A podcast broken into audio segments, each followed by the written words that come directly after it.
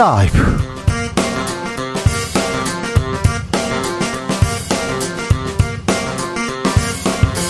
2023년 4월 14일 금요일입니다. 안녕하십니까. 주진우입니다. 9년이 지났습니다. 또 6개월이 흘렀습니다. 벌써 아홉 번째 봄 세월호. 이제 첫 번째 봄 이태원. 참사. 우리는 어떤 기억을 간직해야 할까요? 2부에서 특집으로 준비했습니다.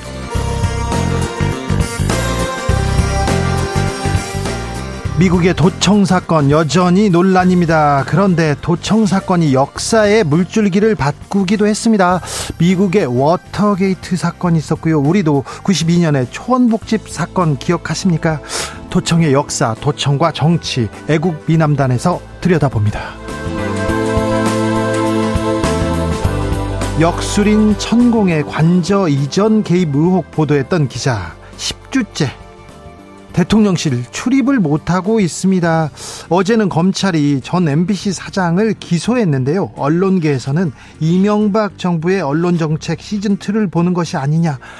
우려하고 있습니다. 기자들의 수다에서 짚어봅니다. 나비처럼 날아 벌처럼 쏜다. 여기는 주진우 라이브입니다.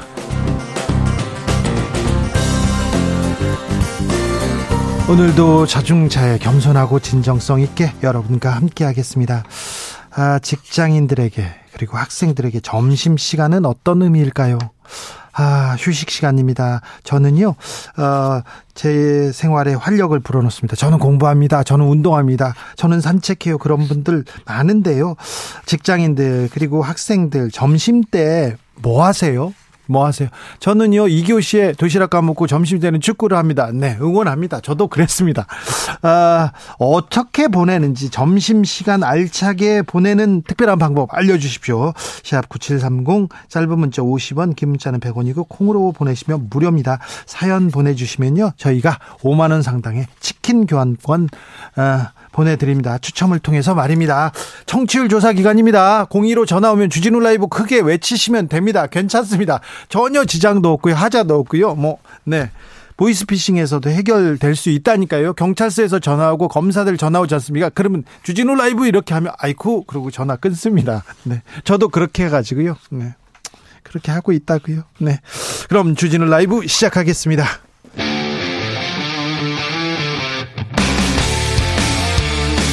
탐사보도 외길 인생 20년. 주 기자가 제일 싫어하는 것은?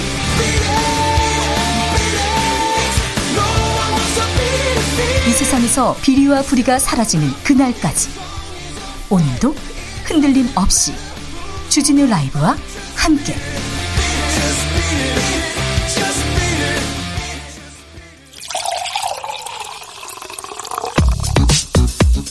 진짜 중요한 뉴스만 쭉 뽑아냈습니다. 주스. 정상근 기자 어서 오세요. 안녕하십니까? 북한이 미사일 기술을 한 단계 업그레이드 했습니다. 북한이 어제 발사한 탄도미사일 고체 연료 썼다고 밝혔습니다.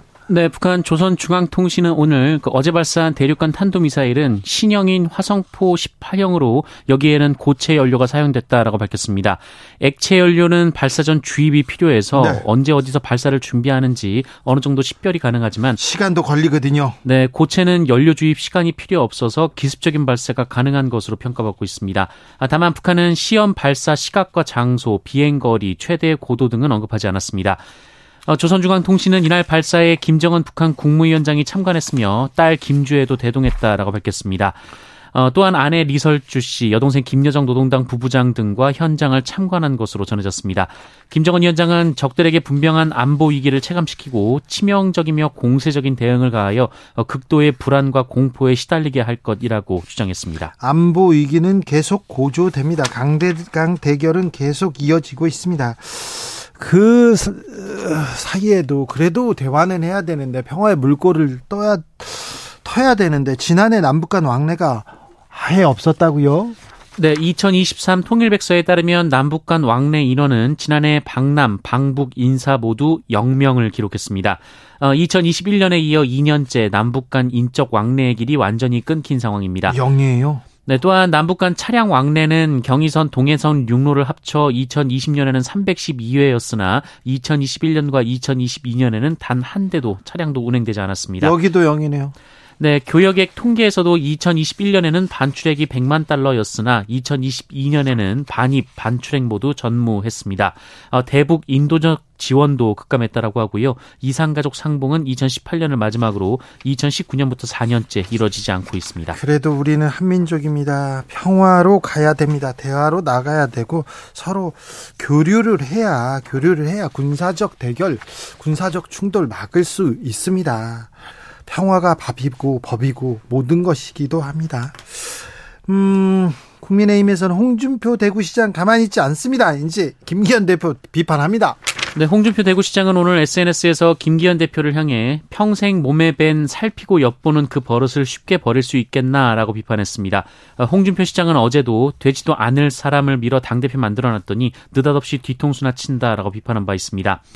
한편 민주당 박홍근 원내대표는 오늘 상임 고문을 해촉한다는 것도 처음 들었지만 변명은 참으로 궁색하다라며 이 김기현 대표는 확실하게 전광훈 목사의 손을 들어줬다라고 주장했습니다. 그런데 상임 고문 박탈 이게 전광훈 목사 때문일까요? 아니면 윤 대통령에 대한 어, 비판적인 비판적인 홍준표 시장의 어, 멘트 때문인 걸까요? 계속 논란은 이어질 것 같습니다. 저희가 주진우 라이브 스페셜에서 자세하게 분석해 드리겠습니다. 태영호 최고위원 또 설화가 또 이어져요. 네, 태영호 국민의힘 최고위원은 독도 영유권을 주장하고 강제동원 해법과 관련해 과거 내각의 입장 계승 항목을 삭제한 어, 일본의 최근 외교 청사에 대해 한일 관계 개선 흐름의 징표라고 주장했습니다. 아, 이건 또 무슨 소리입니까? 네, 외교청서에 기시다 내각의 미래지향적인 한일 관계 의지가 반영됐다라면서 어, 윤석열 대통령이 시작한 한일 관계 개선의 흐름을 일본이 적극적으로 이어나가겠다는 징표다라고 주장했습니다. 이건 또 무슨 소린지 아 참. 네. 검찰이 민주당에 대한 대대적인 압수수색 시작했습니다. 송영길 전 민주당 대표가 입장을 밝혔습니다. 네, 프랑스에 체류 중인 송영길 전 민주당 대표는 연합뉴스와의 인터뷰에서 검찰이 수사가 아니라 정치를 한다는 느낌이라면서 윤석열 정부와 국민의힘이 국정 난맥으로 민심이 이반되니 정치적 수사를 재개한다는 의혹이 크다라고 주장했습니다. 정치적 수사라 이렇게 얘기하고 있지만 수사는 이어집니다. 네, 검찰은 송영길 전 대표가 당대표로 선출된 2021년 전당대회 과정에서 윤관석 의원 등 당시 당대표 후보 관계자들이 국회의원 등에게 총 9,400만 원을 전달한 포착, 정, 정황을 포착하고 강제수사에 착수한 상황입니다. 네, 민주당 내부의 목소리가 나왔습니다. 민주당 어, 전 사무부총장의 그 녹음 파일이에요. 그래서 명확한 사실 관계를 민주당에서 먼저 확인해야 될 것 같습니다. 개인 일탈이다. 검찰의 뭐 정치적 수사다 얘기하고 있지만 이게 개인 일탈인지 조직적 부패인지 검찰이 먼 검찰보다 민주당이 먼저 확인할 수 있지 않습니까? 그래서 명명백백하게 좀 밝혀야 될 것 같습니다. 뭘 잘했는지, 뭘 못했는지, 뭐가 문제인지, 그리고 검찰이 어, 정치적이고 너무 음, 앞서 나간다. 뭐가 잘못됐는 건지도 명확하게 얘기할 의무가 있는 것 같습니다. 아. 경기 둔화 국면은 이어집니다. 경기 침체로 가는 걸까 걱정하는 시각 많습니다. 네, 정부가 현재 한국 경제 상황을 석 달째 둔화 국면으로 판단하며 이 둔화의 원인으로 반도체를 적시했습니다. 네. 어, 기획재정부가 오늘 발간한 최근 경제 동향 4월호에 따르면 어, 최근 우리 경제는 제조업 중심의 경기 둔화 흐름이 지속되고 있다라고 했는데요. 네. 어, 이전과 달리 제조업 중심이라는 표현이 새로 들어갔습니다. 특별히 뭐 반도체 어렵다면서요. 기업 어렵다면서요. 그래서 기업에만 재벌에만 이렇게 뭐 밀어주는 그런 정책을 펴고 있는 것 같은데 아, 기업은 어렵습니다. 기업은 어렵다고 하지요. 그리고 개인들은 더 어렵습니다. 근데 지난해 이재용 삼성전자 회장 배당금이 3,048억 원입니다. 3천억 원이 넘는 배당금입니다. 이런 급여나 뭐 다른 수당 말고요. 아, 삼성전자로부터는 1,400억 원 넘는 배당을 받았는데 아, 정부가 음, 경기 어려운데 재벌 회장님들 걱정 조금 하, 조금 하고 서민들 민생 좀 더 챙기는 모습 보여줬으면 합니다. 어, 경, 검찰에서 JMS 조력자들에 대한 구속영장 청구했습니다. 네, 기독교 복음성교회 이 통칭 JMS 교주 정명석의 성범죄 의혹을 수사 중인 검찰은 이 JMS 2인자로 불리는 정조원을 비롯한 조력자들에 대해서도 구속영장을 청구했습니다. 이 사람들이 도와줬으니까 이 사람들이 같이 왕국을 세우고 구성했으니까 지금 JMS 피해가 계속 이어졌지요. 네, 검찰과 경찰은 이들이 정명석의 성범죄와 관련해서 여성들을 유인하는 역할을 했거나 정범석의 범행을 방조, 어, 정명석의 범행을 방조 또 은폐한 시도 혐의가 있는지 수사해 왔습니다. 네. 아, 그리고 비호하는 법무부나 검찰이나 경찰 그리고 교도소에서 JMS 정명석 씨 비호한 사람들 있지 않습니까? 그 사람에 대한 수사도 해야 됩니다. 아니 사진을 비키니 입은 사진을 이렇게 프린트해서 보여줬다는 거 아니에요? 그리고 그런 성적인 외설적인 대화 편지에 다 남아 남아 있는데 그거 다 검열하거든요. 근데 그걸 프린트해서 갖다 줬다는 거 아니에요? 이 교도관 법무행정하는 사람들 이 사람들 다 아, 수사 명확하게 좀 했으면 좋겠습니다. 주스 정상근 기자 함께했습니다. 감사합니다. 고맙습니다. 점심 시간 어떻게 보내세요? 특별한 방법 있나요? 이렇게 물어봤습니다. 2111님께서 점심 시간에요. 잠시 좁니다. 그리고 커피 마신 뒤에 근처 도서관에서 시집 읽으면서 시간 보냅니다. 점심 시간을 한 4시간 4시간 정도로 이렇게 활용하시네요. 아우, 4시간 정도 되는 것 같아요. 1661님, 점심시간 활용, 저 같은 택배하는 사람한테는 꿈 같은 얘기입니다. 밥을 또 제대로 못 먹고 거의 그냥, 아, 그냥 퍼 넣고 그냥 집어 넣고 막 달린다 이런 분들 너무 많습니다. 6924님 11시 반 밥 먹고요. 1시까지 잡니다. 아이고, 훌륭하신 방법입니다.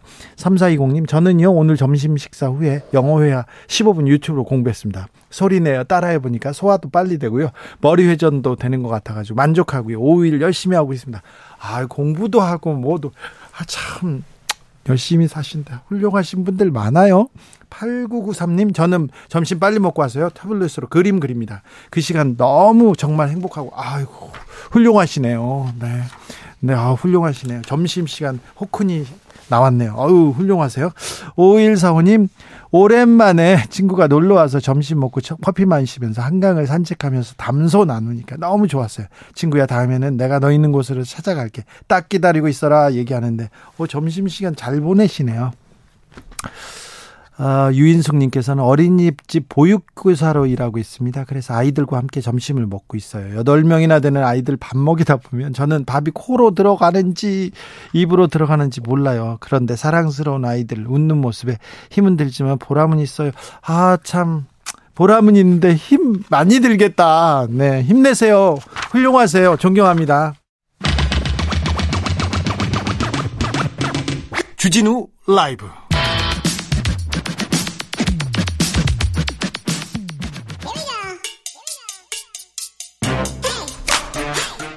뉴스를 향한 진지한 고민 기자들의 수다.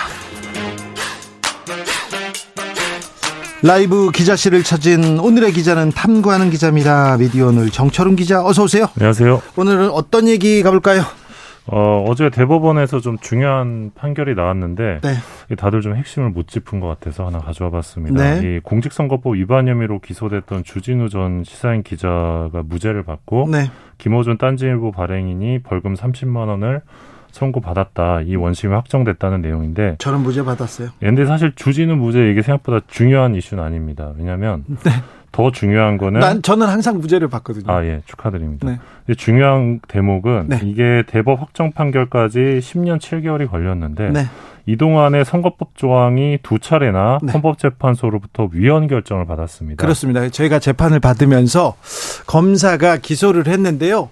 이거 법이 잘못됐어요. 법이 너무해요 해서 법을 두 개를 고쳤습니다. 그러니까 헌법재판소로 가서 이거는 법률이 잘못된 것 같습니다 해서 바꾼 거예요. 예, 그래서 이 사건이 이제 뭐, 어, 언론인 선거 운동에 대해서 네. 대법원이 무죄를 내린 사건이기도 하지만 동시에 어, 헌재로부터 위헌 결정을 두 번이나 받아낸 네. 되게 이례적인 사건이기도 합니다. 법률 교과서에 나온답니다. 아, 예.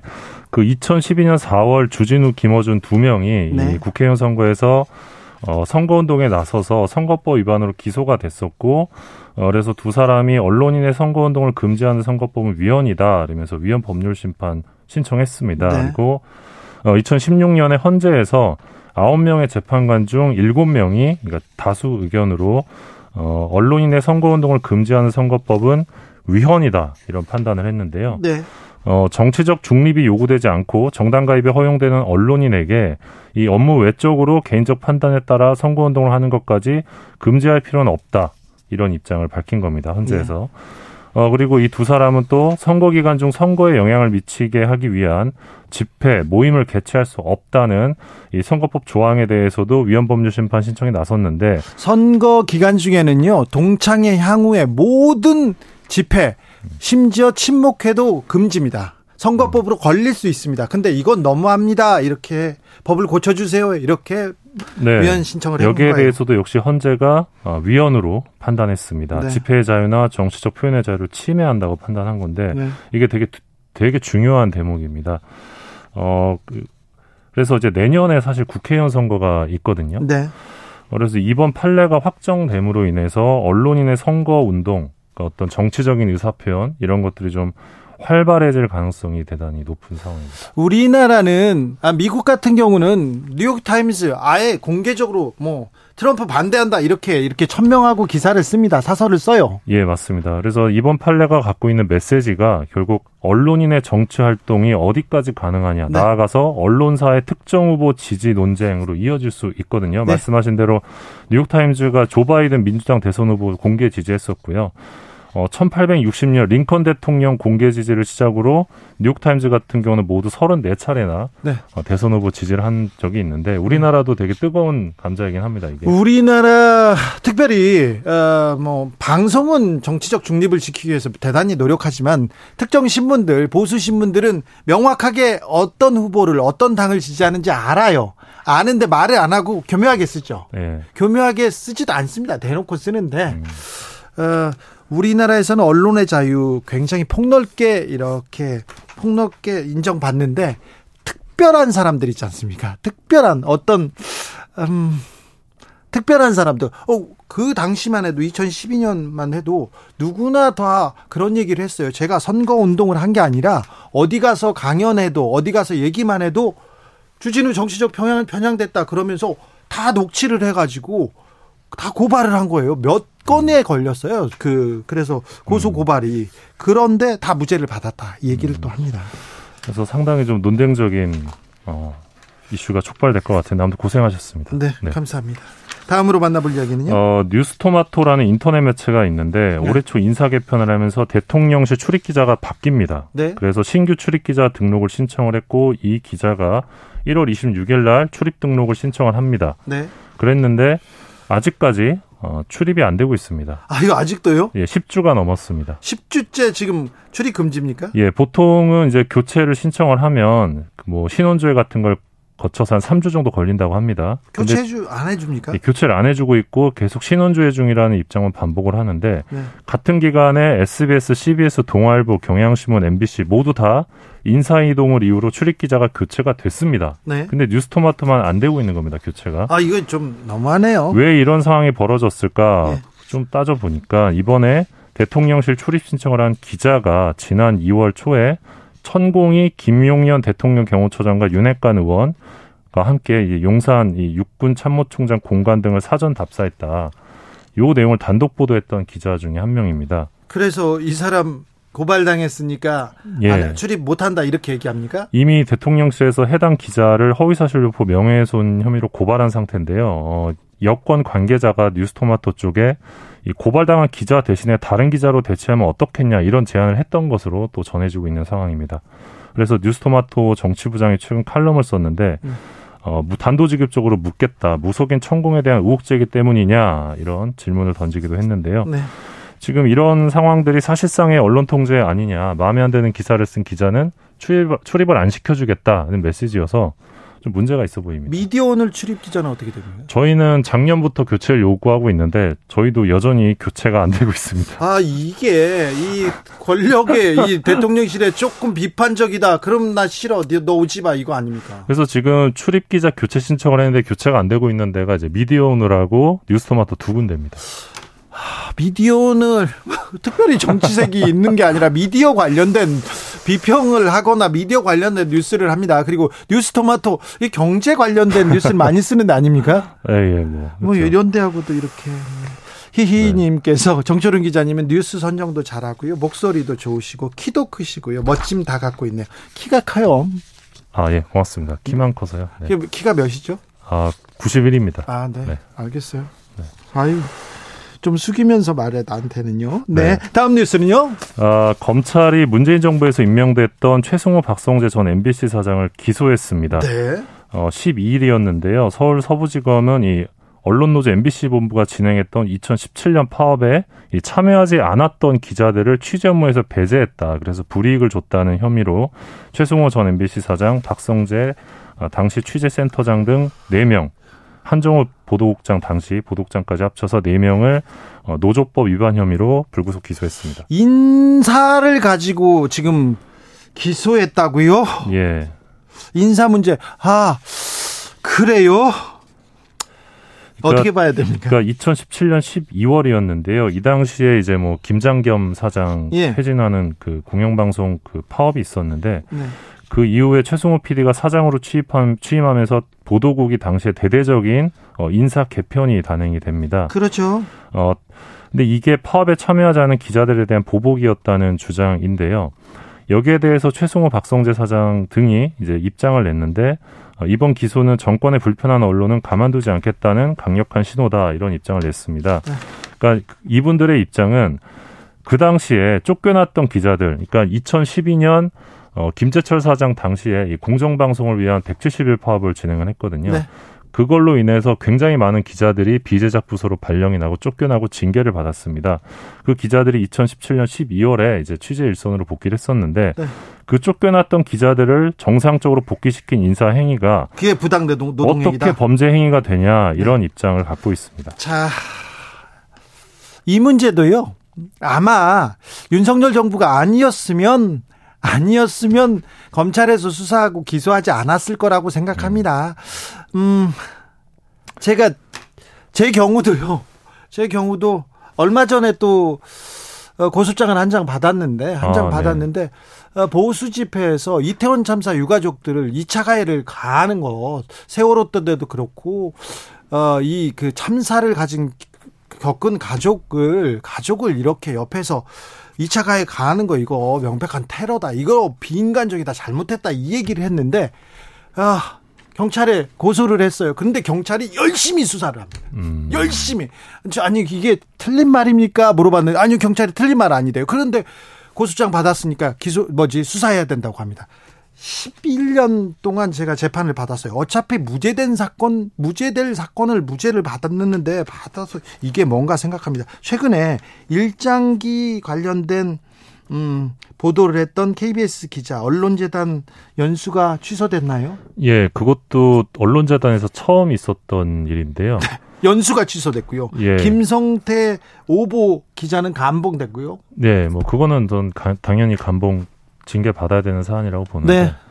근데 이제 언론재단 건은 아까 말씀하신 대로 지금 그 오보 건에 대해서 사과를 했고 네. 어 그래서 내부 조치도 있었는데 바로 사과했는데 그것도 네. 연수까지. 네. 근데 이 건에 대해서 사실 뭐 지금 방송통신심의위원회로 가서 뭔가 법정 제재를 받은 건도 아닌데 네. 어, 재단에서 좀 이례적으로 연수를 취소해가지고 좀 뒷말이 나오고 있습니다. 눈치를 보는 것 아니냐 뭐 네. 그런 얘기들도 있는데 눈치 보는 것 같습니다. 네. 그리고 요건에 대해서 한 말씀 더 드리면 고소를 한 고소인이 있을 텐데 이 고소인이 누구냐? 2017년에 어, 김장겸 MBC 경영진이 기자들 취재 부서에서 내쫓는 부당 노동 행위를 했다고 기소를 했었는데 네. 검찰이 네. 당시 보도본부장이 이번 사건의 고소인이라고 합니다. 그래. 그러니까 쉽게 말하면 2017년에 부당 노동 행위를 했던 간부가 이번 사건의 고소인이 됐는데 검찰이 기소를 한 겁니다. 네. 그래서 이 최승호 박성재 전 사장은 이번 사건 고소의 본질은 범죄자가 피해자를 처벌해 달라는 적반하장이다 이런 주장을 하기도 하고 하기도 했습니다. 대의 기관님께서 네, 치졸합니다. 정치를 좀 대국적으로 합시다 얘기합니다. 그래서 지금 뭐 MB 정부 언론 장악 시즌 2 아니냐 이런 얘기도 네, 나오고 있는데 계속 네. 우려가 됩니다. 예. 걱정이 돼요. 예, 최근에 이제 뭐 대통령 그리고 네. 국민의힘 또 보수 신문들 보면 또 네. 요즘 가짜 뉴스를 굉장히 많이 언급을 하거든요. 가짜 네. 뉴스 처벌해야 된다고. 네. 지금 여기 오는 길에도 보니까 국회 앞에 현수막이 걸려 있어요. 가, 그 거짓 선동 아웃 뭐 이런 국민의힘 현수막이 걸려 있던데 어 사실 그러면서 지금 추진하고 있는 법안들이 있습니다. 이 법안들이 보면 민주당이 전에 언론중재법 추진 개정하려고 할 때 국민의힘이 굉장히 반대를 했잖아요. 네. 그거보다 한 발 더 나아가는 법안들을 국민의힘이 준비하고 있습니다. 그래서 어, 몇년 전에 본인들이 이제 언론자의 투사처럼 그렇게 민주당을 비판하면서 언론자를 외쳤었는데 네. 너무나 지금 또 다른 태도를 보이고 있는 것 아니냐 이런 지적도 있습니다. KBS는 괜찮을까요? 아, 춥습니다. 왜 네. 저한테 조심하라고 하는지 잘 모르겠습니다. 어, 부하님 그래서 여러분께서는 지금 헌법을 바꾼 남자가 진행하는 주진우 라이브를 청취하고 계십니다. 그렇습니다. 여러분께서는 지금 불패 기자가 진행하는 아, 프로그램을 듣고 계십니다. 여러분께서 걱정하지 마세요. 저는 고소고발 이렇게 들어와도 어, 진실에 기반해서 정의에 기반해서 얘기했기 때문에 절대 지지 않습니다. 그렇죠? 네, 그러길 바랍니다. 네, 네. 알았어요. 네. 아직까지 안 졌으니까. 네. 그러면 얼마나 조심하는데요. 네. 자, 정철은 기자 함께 했습니다. 감사합니다. 고맙습니다. 교통정보센터 다녀오겠습니다. 김한나 씨.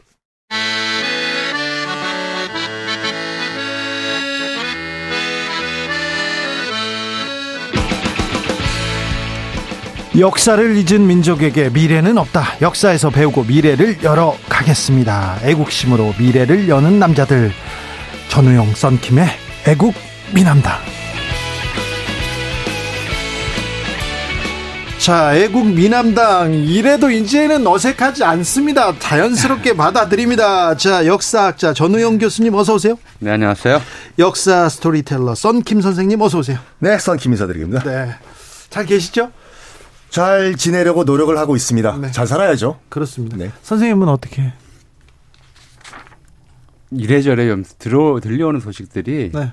그러니까 안녕하세요 그러는데 안녕칠 못하게 만드는 소식들이 많이 들리네요. 네. 네. 아 저는 아 이게 보안 음. 평소에 엄청 엄청 조심합니다. 엄청 조심해서 휴대폰 몇 개 갖고 다니세요?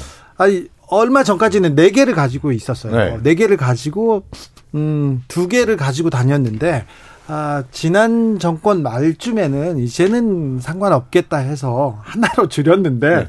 다시 전화기를 교체하기 시작했습니다.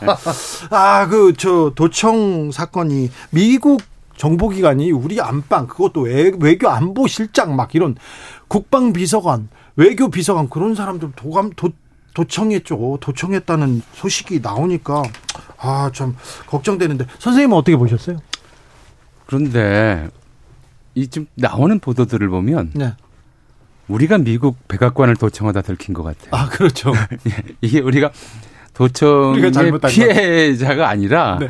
아주 우리가 잘못해서 네. 뭐 덮으려고 하는 거 우리가 같아요. 뺨을 맞았는데 예. 내가 잘 맞은 사람이 잘못했어. 내가 잘못했네. 그 손바닥 괜찮아? 네, 그렇죠.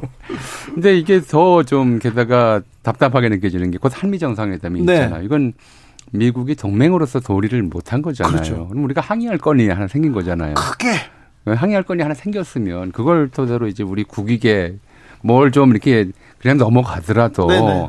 도움이 될 만한 걸 얻어내고 서로 교환할 만한 좀 건덕지가 하나 생긴 건데 그냥 미리 미리 아무 문제 아니다라고 면제부를 줘버렸어요. 이건 도대체 이해할 수 없는 일이 지금 벌어지고 있어서. 그런데 미리 네. 이렇게 면제부를 주면서 뭔가를 받으려고 하는 전략 전술은 아닐까요? 미국 전문가 썬킴. 안 줍니다. 근데 이게 도감청이라는 것은 1876년에 예. 벨이 전화를 개발한 그 해부터 도감청이라는 게 있었어요. 그때부터? 그때부터 도감청이 있었고. 듣고 싶죠. 1, 2차 세계대전 또 냉전을 거치면서 누구나 다 이건 뭐, 어, 뭐 공공연한 비밀인데 누구나 다 서로 서로 정말 치열하게 도감청을 해요. 네. 근데 문제는 뭐냐면은 도감청을 하다가 걸리면 안 돼요. 아 걸리면 크게 당하죠. 그러니까 걸리면 아 그러니까 만약 도감청한 사실이 이제 드러나면은 네. 피해자 는요. 네. 일단은 강력하게 항의를 해야 돼요. 그렇죠. 강력하게 항의를 해요. 아니 영화에서 네. 영화 타짜 얘기입니다. 다른 얘기 아니에요. 영화에서 이렇게 기술을 쓰다가 속임수를 쓰다 걸리잖아요. 그럼 손모가지 잡히는 거 아니에요? 원래는 솔직히 말해서 스파이는 존재하지 않아요. 우리 솔직히 네? 스파이는 존재하지 않습니다. 잡혀가지고 잡히면 스파이가 아니에요. 그래요? 잡히면 스파이가 아니고 내가 스파이다라고 말하는 것 자체가 아마추어 스파이예요. 예. 그러니까 이번에 또그 이 주 방위군 일병이 그걸 또 해킹했다는 것 자체도 미국이 또 참 일병한테 뚫려요. 뚫려요. 네. 그러니까 일단은 피해자는 항의를 강력하게 해야 되고 네. 가해자는 그 들통난 가해자는 죄송하다라고 사과하고 또 도감청을 하는 것이 동서고망롱한 일이었습니다. 네, 그래요. 예의인데 네? 지금 예의에서 음, 벗어나네요. 예의에서 벗어나요. 프로토콜을 어, 벗어나는 거죠. 본래 우리나라에서는 그러니까 남의 말을 엿듣는 것 이런 행위는 아마 낱말은 새가 듣고 반말은 쥐가 듣는다는 속담 나오기 전부터 있었을 거예요. 예. 최고부터 있었겠지만 그래서 옛날엔 그렇게 남의 말을 몰래 엿듣는 거를 뭐라고 불렀냐면 절청. 절청요? 절도할 때 절자를 써요. 몰래 절자죠. 네. 뭐 절청 또는 그다음에 숨어서 듣는다는 듣는다는 뜻의 잠청이라고 했어요. 잠청. 예. 매우 좀 부끄러운 일인가 봐요, 절청, 단어가. 잠청 이런 네. 말을 썼고 그렇게 하는 게 이제 예를 들어 남자들 사이에서는 이제 뭐 유교 사회였으니까 군자가 할 일이 아니다. 뭐 이렇게 얘기를 해줘. 근데 지금 우리 썬킴 선생님이 말씀하신 것처럼 어, 이제 그런 절청과 잠청이 아니라 도청이라고 하는 우리나라의 개념이 들어온 것은 네. 바로 이제 무선 전신, 음. 전파를 통한 이제 음성 전달 시대가 되면서부터였어요. 대한민국 그러니까 첫 번째로는 전화고. 네. 근데 그때 전화 쓸 때는 도청이라고 안 그랬던 것 같아요. 그 그냥 영어로는 태핑이라고 해가지고 네, 태핑. 뭘 하나 다시 한번 끼워 넣는 거죠. 그렇죠. 아, 그때 네. 교환수가 교환했기 아, 때문에 선, 선만 끼워 넣으면 남의 통화 내용을 엿들을 수 그렇죠. 있었으니까. 그렇죠. 네. 근데 그건 도청이라고 안 했고 뭘 도청이라고 했냐면 도청이란 말이 처음 쓰였냐면 라디오 방송이 시작된 다음부터였어요. 네. 우리 주진호 라이브도 이 라디오 방송이잖아요. 네. 근데 일제강점기에는 라디오를 어떻게 들었냐면 라디오 기계를 수신기를 사면 그거를 라디오 방송국에 등록을 해야 됐어요. 예. 그리고 청취료를 매달 내야 됐어요. 네. 근데 라디오 기계를 새로 사가지고 네. 돈을 안 내고 등록도 안 하고 네. 돈을 안 내고 듣는 행위를 도청이라고 그랬어요. 아 몰래 듣는다고? 네, 그래서 이제 훔쳐 듣는다는 거죠. 네. 아 그러니까 우리가 강의도 이제 수강 신청 안 하고 듣는 강의를 도강이라고 도강, 예. 그러잖아요. 그러니까 그런 의미로 도청을 썼었고 주로 이제 한국 사회에서 그런데 이제 일본 경찰들은 개인 간 또는 개인과 특히 어디를 많이 했냐면 요리집 전화기. 아. 요리집 전화기에 이제 어떤 집회 예약 같은 거 많이 하잖아요. 네. 회화관 이런 데. 어, 그렇죠. 네. 그런 데들을 다 도청하면서 이제 독립운동가들을 감시하고 그랬었는데 일반적으로 이제 그 해방 이후 미군이 들어오면서 이제 특히 우리가 6.25 때 한국 전쟁 했잖아요. 6.25 전쟁 동안에 이제 한국 그 군인들에게도 이 저 그 공산군의 어, 무선 통신들을 엿듣는 그런 기술들 많이 가르치고 그래서 이제 그렇게 됐고 또 하나는 우리 쌍금 선생 말씀하셨지만 도청하다 걸리면 안 된다고 말씀하셨지만 이게 다 도청된다는 걸 알기 때문에 두 가지가 발달해요. 하나는 암호 기술. 도청을 당해도 상대가 못 알아듣게. 네. 두 번째로는 어 역선전 기술. 네. 거짓 정보를 이제 예, 알림으로써 이건 굉장히 중요한 좀 구실도 했죠. 맞습니다. 그 네. 거짓 정보를 흘려 가지고 역사가 바뀐 케이스들이 상당히 많아요. 네. 왜 그렇게 쳐다보세요? 아, 재밌어서요. 아, 재밌어가지고. 네, 그러니까 방금 말씀하신 것처럼 그 당시 이제 그 특히 이제 2차 대전 때 같은 경우에는 이제 전쟁 때 많이 하죠. 그러니까 무선 전신을 서로 주고받고 했지 않습니까? 네. 그러니까 암호화돼 가지고 서로 이제 암호를 못 풀게. 그러니까 그거를 이제 누가 먼저 푸냐가 이제 승패가 갈리는 거예요. 예. 그러니까 우리가 알고 있는 1946년 6월 4일 미드웨이 해전 같은 경우에는 태평양 전쟁의 그 승패를 갈랐던 정말 단일 전쟁 전투 중요한 전투였지 않습니까? 예. 미드웨이에서 전투가 일어난다는 걸 미국이 알아내야 돼요. 미드웨이인지 몰랐어요. 예. 샌프란시스코라는 얘기도 있고 알라스카라는 얘기도 있고. 예. 근데 그 로시포르 중령이라는 미국 해군 그 영화 그 미드웨이라는 영화도 나오는데 어이 일본 군들이 계속해서 AF가 목표라고 얘기하는데 예. 이 AF가 어딘지를 알아내면 이 전쟁은 끝나는 거예요. 예. 근데 미국 당국이 이제 미치는 거예요. 이 AF가 도대체 어디냐. 네. 근데 그 로시포르가 역 뭐라고 할까 그 정보를 흘린 거죠.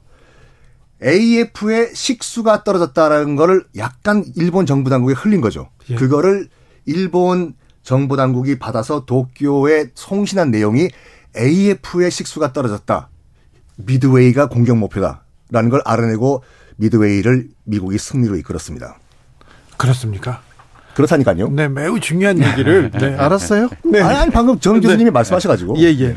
그런데 역사적으로도 도청이 역사의 물줄기를 좀 바꾸고 그런 경우도 있어요. 지금 말씀하셨듯이 전쟁에서는 네. 미드웨이 에이전도 그렇고 노르망디 상륙 작전도 또 그 역선전 때문에 독일이 잘 몰랐다라고 하는 얘기가 있잖아요. 네. 그런 이제 도청을 잘못하다가는 크게 당하는 경우가 생기죠. 네. 분명히 정보를 입수했다고 했는데 역, 거짓 정보를 좀 전해주는 게 있으니까. 네. 그러니까 기본적으로는 도청 당하고 있다 전시에는 그렇게 생각하고 이제 작전을 하고 서로 연락을 하는데 그거 말고도 이제 몇 가지 큰 사건들이 있죠. 대표적인 게 워터게이트 사건. 네. 그건 이제 미국 대통령 닉슨이 민주당 네. 의원들 그, 그, 그, 도청하려다가. 네. 근데 그 더 웃기는 건 도청도 못했어요. 그렇죠. 실패했어, 그거. 그리고 거짓말하다 걸려가지고. 네. 어, 우리나라에서는 이제 사실은 우리는 미국은 미국이 만약에 전 세계에서 도청할 필요가 없는 나라를 꼽으라 그러면 우리나라일 거예요. 그렇겠죠. 기본적으로 비대칭적 동맹 관계인데다가 전시 작전권까지 미군이 가지고 있잖아요. 네. 기본적인 네. 외교, 군사, 정치 이런 쪽 그 기밀 정보들은 다 공유하게 돼 있어요. 다 공유하고 있고 또 우리가 미국의 정보를 제공, 기밀 정보를 제공하는 사람들을 비난해 본 적이 별로 없어요, 우리 사회가. 아, 맞습니다. 몇 해 전에, 몇해 예. 전에 미, 그 우리나라 정보 정세를 이렇게 정리해 가지고 정리해 가지고 미국에 이렇게 보내던 사람이 있었습니다. 미, 어떤 모자집 예. 회장인데 방송국도 가지고 있어요. 장학금 받고 공부하고 우리나라 최고위층에 오른 사람들 굉장히 많고 그런 사람들 예, 계속해서 정보기관 사람 예. 만나고 미국 사람들 만나서 정보 줍니다. 그래서 그 죄가 안 됐거든요. 그러니까 네. 이게 도청이 별 필요가 없는데 그래도 이제 도청 때문에 우리나라에 일어난 좀 큰 변화가 하나 저는 있었다고 생각을 해요. 지금 미국 대사관이 광화문 그 자리에 들어간 게 언제냐면 1970년 12월이에요. 아, 그래요? 예. 그 전에는 어떤 건물로 쓰였냐면은 1961년에 USAID라고 예.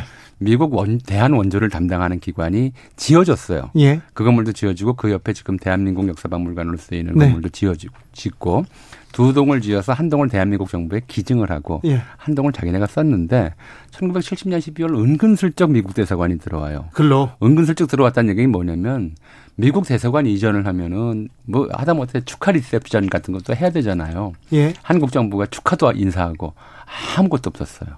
사실은 날짜도 측정하지 못했어요. 몰래 몰래 이사를 들어가는지도 모르고 그냥 들어갔어요? 예. 대사관인데요? 예, 대사관인데 나중에 알고서 이제 우리 정부가 그냥 항의했죠. 항의를 해, 항의 정부 차원에서 공식 항의는 못하고 예. 당시 정부 기관지였던 경향신문에서 아주 격렬하게 비난을 했죠. 근데 왜 그랬냐면 그 직전에 그 앞에 정부 종합청사가 들어섰어요. 예. 그 원래 그 당시에는 정부 종합청사가 먼저 들어서고 미 대사관이 예. 들어왔습니까? 그리고 이제 정부 종합청사가 들어섰고 그 옆에 건물은 경제기획원이었고 네. 또 중심부는 그 앞에 중앙청이었고 이 중앙청 경제기획원 정부종합청사 다춤 대한민국 행정부 전체가 미국 대사관의 도감청범위 안에 들어가 버린 거예요. 그러네요. 그러니까 이제 박정희 당시 대통령이 너무 이제 이거 좀 이건 너무한다. 너무한다. 우리가 네. 다 주는데 네. 뭘또 이렇게 하려고 이렇게까지 하느냐 이제 이렇게 된 거죠. 그래서 그 직후에 박정희 대통령이 뭘 했냐면 어, 청와대 특보제를 신설해요. 예. 이게 무슨 얘기냐면 각부 장관들이 가지고 있던 권한을 좀 떼내서 네. 청와대 안에서 특보들한테 이렇게 다 맡기겠다. 예. 그래서 이제 우리나라 정치사에서는 사실 미국 대사관이 그걸로 이전함으로써 한동안 지금도 사실 별 차이는 없는 것 같은데 대통령실 이른바 특별 수석 보좌관들의 권한이 각부 예. 장관들보다 실질적으로 더 센 이 기형적인 정치 구조가 만들어졌고요. 게다가 당시에 이제 박 대통령은 어 이제 KIST KAIST죠. 어 지금 KAIST의 전신인데 KIST라고 그랬어요. 한국 네. 뭐저 과학기술원에서 지금도 있습니다. 도청 방지 장치 개발을 지시하고 청와대 창들을 전부 삼중창으로 바꾸고 하는 네. 그런 정도의 이제 그러니까 어떻게 보면은 어, 미국의 워터게이트 사건은 이제 그 미국사와 세계사를 바꿨지만 한국 내에서 미국 대사관 이전은 한국의 정치 구조까지 바꾸는 그런 이제 문제 변화를 만들었죠. 이게 이제 재밌는 게 뭐냐면 재밌다기보다는 그때 그 1976년 이른바 그 박동 선의 박동선, 이제 그 코리아 게이트 사건이 있었지 않습니까? 어, 그때 이제 슈나이더 그 미 대사관이 뭐라고 얘기를, 뭐, 대사가 뭐라고 얘기했냐면은 미, 그러니까 광화문에 있는 미 대사관에서, 그러니까 전 세계에 있는 미 공관 중에서 가장 그 대통령 집무실을 쉽게 도청할 수 있는 곳이 바로 한국이다. 네. 뭐 도청 장치를 따로 붙일 청와대에 비칠 필요가 없다. 그 지금 미 대사관 위에 올라가 가지고 네. 그러니까 말 그대로 방금 우리 교수님 말씀하신 것처럼 이 창문 떨리는 것만 음. 음파만 그, 그 떨림만 네. 우리가 측정을 해도 무슨 말 할 수 있는지 다 알 수가 있다. 김병기 국정원 출신 김병기 의원도 그 얘기했습니다. 청와대는 청와대는 광화문이 뒤에 산으로 들려싸 있고 앞에 미 대사관 하나만 막으면 된다. 거기만 막으면 아니, 되는데 그게 참 그 약간 어폐가 있는 게 뭐냐면 전 세계 그 어느 나라도 대통령이 집무실 바로 앞에 외국 군대 부대가 있는 건 우리나라밖에 없어요. 아 그렇습니까? 아무튼 근데 용산은 용산은 이제 대통령실이 미군 부대와 바로 그냥 그 100, 100m 앞이에요. 게다가 미국 대사관 지금 이제 용산으로 이전 계획은 이미 진작에 잡혀 있었잖아요. 네. 그러니까 사실은 어, 우리가 아무리 동맹이지만 그리고 기본적인 어, 좀, 어, 군사정보나 외교정보는 다 공유해야 되는 처지이지만, 그래도, 네. 그래도, 그래서 국가기밀이 있잖아요. 아유, 자존심 상하죠. 어, 그런 좀 대책 없이, 예, 대책 없이, 미국 대사관이 오기로 돼 있는 것으로 네. 이제 대통령실로 옮겼다는 것도 좀잘 예, 납득이 안 가는 문제였었고요. 예. 0345님께서 어렸을 때 거실에서 친구랑 통화하는 걸 가끔 엄마가 안방 수화기로 엿듣고 막 근데요 그래가지고 성질 내고 문 닫고 밥도 안 먹고 그랬어요. 시답지 않던 얘기였는데 어머니 아버지가 도감청을 하고 있다는 걸 느끼는 게 숨소리가 다르 들려요. 아, 그래서 동맹 말씀하셨는데 저 자꾸 동맹 동맹 하는 게 이제 얼라이언스지 않습니까? 그렇죠. 근데 역사적으로 봤을 때 동맹이란 것은 깨지기 위해 있는 거예요. 네. 영원한 동맹은 없습니다. 다 자기 실익을 추구하는 게 국가들이죠. 근데 뭐 이제 그 우리가 이제 분단 상황에 놓여 있는 상황에서는 네.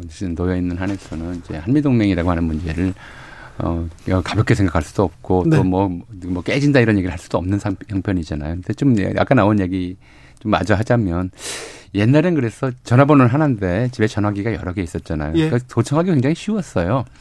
그래서 자식들한테 누가 전화가 오면 분명히 누가 같이 듣고 있어요. 그 다른 전화기가 한 전화선으로 들어오니까 그런 것들이 굉장히 많아서 뭐 이제 요즘 도청 기술이 워낙 발달해 가지고 아까 말씀하셨듯이 창문 떨리는 것만 가지고도 이제 뭐 무슨 얘기를 하고 있는지 알 수 있다고 할 정도니까 그래서 뭐 과거에는 이제 굉장히 신경을 많이 썼던 것 같아요. 그러니까 아까 76년 말씀하셨습니다만 2013년에도 도청 사건이 있었죠. 그렇죠. 박근혜 정부 박근혜 정부 때 도청 네. 사건이 있었고 그 당시에는 우리 청와대가 도청 당한 게 아니고 네. 미국에 있는 이제 각국 대사관들이 네. 그러니까 각국 대사관들이 도청을 당했고 그 당시에 영국 뭐 프랑스 그 동맹국들 전부가 강력하게 좀 항의를 했죠. 박근혜 그, 정부도 항의했어요. 그렇죠. 예. 그러니까 각 엄중한 조치가 필요하다라고 그 사과를 요구했고 음. 어 그때 이제 그 스노든이 이제 공개를 했지 않습니까? 그렇죠. 그때 이제 메르켈 총리와 이제 프랑스 정부 같은 경우에는 뭐라고 얘기했냐면 이게 사실 진위가 밝혀지기도 전에 언론 보도가 나온 거 그 자체로도 강력히 항의를 했었습니다. 예. 그러면 다, 오바마 대통령 당연히 재발 방지를 약속을 했고요. 네, 사과했죠. 사과했고요. 심지어 저 브라질 대통령은 네. 방, 미 취소했죠. 그때 방미가 예정돼 있었는데 네. 국빈 방문 국빈 방문 취소해 버렸어요. 네.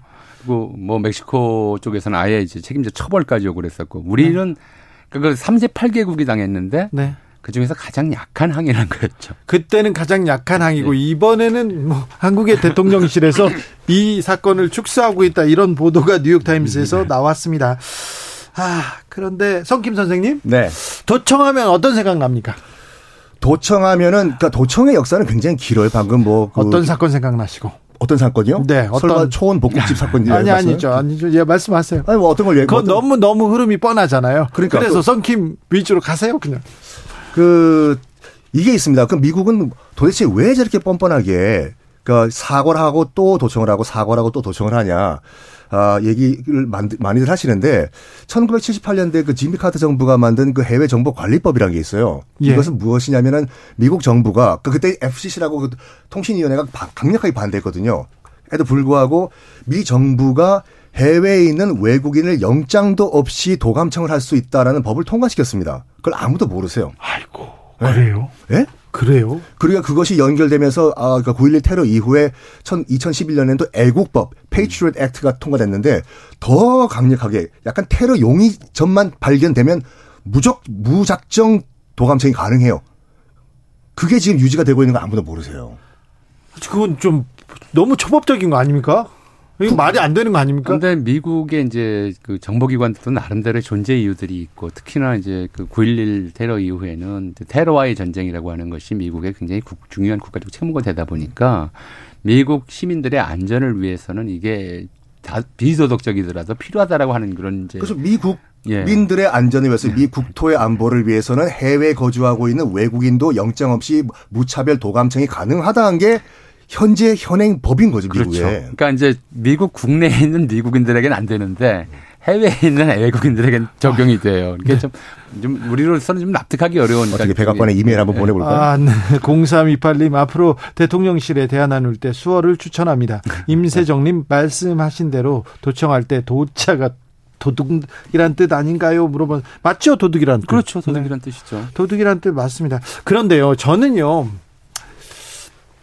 도청 사건이 벌어졌을 때 이 사건을 바라보는 국내 보수 언론의 시각이 너무 놀라웠습니다. 자, 진실이 중요한데 진실이 중요한데 보통 사건이 나면 음, 야당보다는 여당을 편듭니다. 대통령을 편들어요. 그런데 어, 대통령과 지금 미국 대통령실과 미국과의 관계인데 이거 이제 뭐 세계는 뭐 첩보 사회고 도감청 다 하는 거다 앞으로도 할 거다 이렇게 당연히 여기는데 이건 어떻게 봐야 됩니까?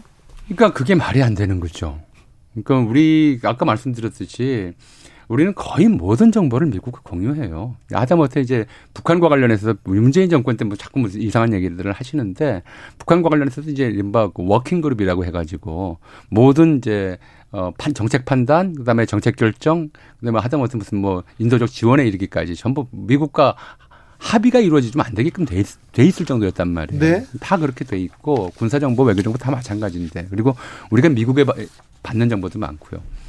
그건 무슨 저 안 줄 수 있는 정보는 아주 극히 적거든요. 그러니까 미국이 손댈 수 없는 정보, 그러니까 도청 없이 어, 없이는 알 수 없는 정보를 가지고 있는 사람은 몇 사람 안 될 거예요.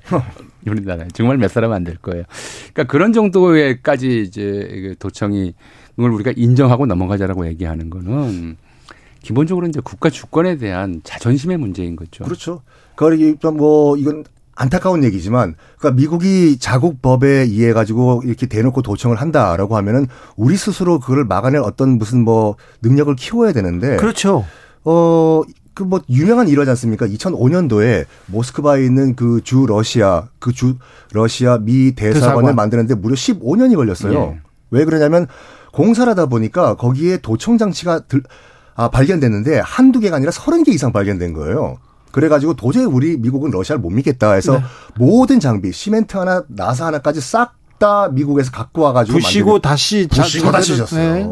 그럼 미국 군사 시설 같은 경우는 공사할 때 한 번 밖에 나온 물건은 못 다시 들어가요? 못 들어가요. 비행기 공항이랑 똑같아요. 버리더라도. 네. 네. 버리. 예컨대 그 이제 뭐그 방치해뒀다가 누가 도청 장치 같은 거 설치할까봐 네. 그렇게 하는 거거든요. 아, 본인 자국도 그래요. 용산 대통령실은 잘 지었을까요? 이거 그래서 그게 이제 보안 신경 썼을까요? 지금까지 공개된 그 스파이 도청 장치 가운데 하나는 좁쌀만한 조그만 도청 장치를 시멘트 우리 양생할 때 집어 넣어도 예.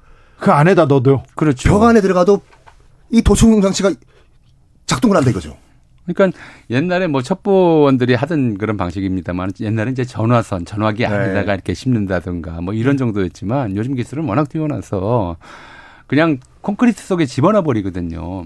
이런 정도까지 거군요. 되니까 과연 이 저 급하게 공사한 대통령실이 좀 어떤 자, 자재들이 들어갔는지 또 그걸 공사 담당하는 쪽에서 그런 부분들에 대한 이제 사전 경좀 심히 걱정이 돼요. 조사를 하고 했는지 이게 전부 심히 걱정이 되는 거죠. 저는 이번에 그 우리 정부가 또 너희 도청했는데 뭘 했는지 어디에서 어디까지 했는지 다 내용을 보고 어디가 취약했다 어디가 뚫렸다를 정확하게 보고 다 거기에 거기에서 이제 시작해야 될 것 같아요. 당연하죠. 그러니까 이건 좀 정말 심각한 것이 이제 주권 침해라는 문제를 넘어서서 주권 자체가 전혀 이제 어좀 뭐랄까요 보호되지 않는다 주권 행사 과정 자체가 네. 보안이 전혀 없는 상태가 돼버릴 수가 있거든요. 이건 좀 그래서 이걸 그냥 가볍게 넘어갈 문제가 아니라 이제 이번에도 그런 얘기 나왔잖아요. 지금 그 아까 그 해킹에서 나온 자료들 우리 NSC 회의 자료라든가 네. 이런 것들은 해킹에서 나온 자료지만 그게 전체가 해킹된 건지 아니면 어디까지, 우리가 우리가 어디까지. 모르는 어떤 네. 다른 좀 내용들 정보가 또 있는 건지 이걸 지금 알 수가 없잖아요. 언제부터 어느 시기까지 좀 도청이 진행됐는지 아무것도 좀 알려지질 않아요. 주권 국가인가요? 식민지 국가인가요? 이런 얘기도. 그러니까 지금까지 알려진 내용만 바탕으로 봤을 때는 저는 이렇게 생각해요. 네. 그러니까 역사적으로 봤을 때 도청은 계속 있었어요. 걸리는 측이 아마추어예요. 근데 만약에 도청을 하다가 걸렸다. 그러면 도청을 당한 측은 강력하게 일단 항의를 해야 돼요. 그리고 도청을 한 측은 일단 사과라고 또 도청을 하는 한이 있더라도 이 프로토콜을 안 지키는 거예요. 그렇죠. 그리고 또 지금 그 말씀에서 보자면 그렇게 일단 걸리면 어, 도청과 관련된 시설, 장비, 설, 설비들이 어디에 설치되어 있는지를 확인해야 돼요. 그러니까 그거를 확인해서 다 제거하고 나서 또 하려면 해라. 아니 근데 그 되는데. 그 얘기를 해야 되는데 너 니네들이 잘못했다 왜 이러냐 하면서 이렇게 사과 항의도 못하고 자꾸 미국 측도 약간 의아할걸요? 그렇죠. 왜 한국에 그렇죠. 사고 안 할까? 그러니까 지금 점은 아, 그 문제예요. 항의 안 할까? 네. 그러니까 전우영 선생님, 성김 선생님 시간 다 됐어요.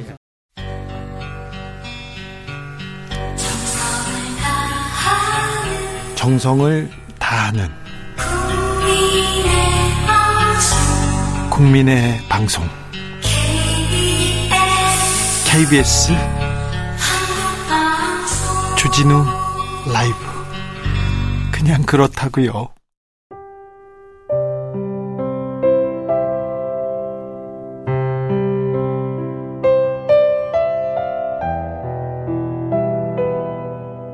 많은 실종자가 나온 안산 단원고등학교 학생들은 제주도로 수학 여행을 떠나던 길에 참변을 당했습니다. 현재 자리에서 움직이지 마시고 아 내리고 싶어 진짜 진심이야.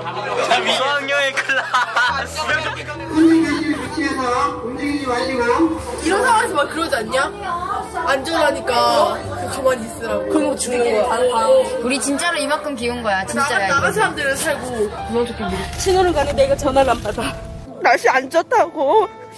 내가 흔, 좀 흔들리는 정도로 파도가 많이 친다고 아들이 그러더라고요. 그래서 위험하니까 그 높은 데 가지 말고 그냥 항상 그냥 친구들하고 선생님하고 같이 있으라고 위험하니까 그러냐 그리고 끊었거든요. 세월호 참사 일주일 앞둔 이곳 진도항에는 많은 추모객들의 발길이 이어지고 있습니다. 잠시 후 이곳에서 세월호 참사 2년 기억식이 열릴 예정입니다. 세월호가 무트로 올라오는데 3년이란 세월이 걸렸습니다. 세월호 참사 4주기를 하루 앞둔 어제 다시 4월 16일입니다. 5년입니다. 오늘은 세월호 참사 6주기가 되는 날입니다. 세월호 참사 7주기인데요. 코로나19 여파로 예년 같은 모습은 아니었지만 8년 전 그날 국가는 없었습니다. 오는 16일은 세월호 참사 9주기를 맞는 날입니다.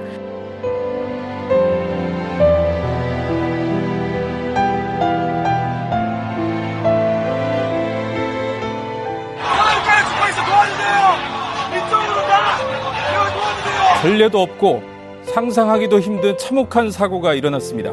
이번 압사 사고는 헬로윈 데이를 앞둔 주말 저녁에 대규모 인파가 좁은 골목길로 몰리면서 참사로 이어졌습니다. 분장을 하다가 중단을 하고 사람이 있는 곳으로 몰린 곳으로 갔죠. 좀 처참했어요. 심폐소생술을 막 강하게 하고 했는데 지인분들도 하고 막 악을 쓰면서 살리려고 막 예, 얼굴을 막 귀에다 갖다 대고 어, 막 팔다리 막 어, 주물르고 막 이렇게 대통령 사과하고 어? 우리 면담력을 안 받는 거야 영상영역서 경비과장이 다시 한번 경고 및 안내 방송을 드립니다. 우리 아이가 억울한 일을 당해서 엄마가 대신 싸워주러 나간다는 마음으로 가요. 한 마음속에 있으니까 어디를 가도 이 좋은 날씨에 꽃을 보고 오면 즐겁고 그러지를 못하고 그게 참 안타깝고 그래요.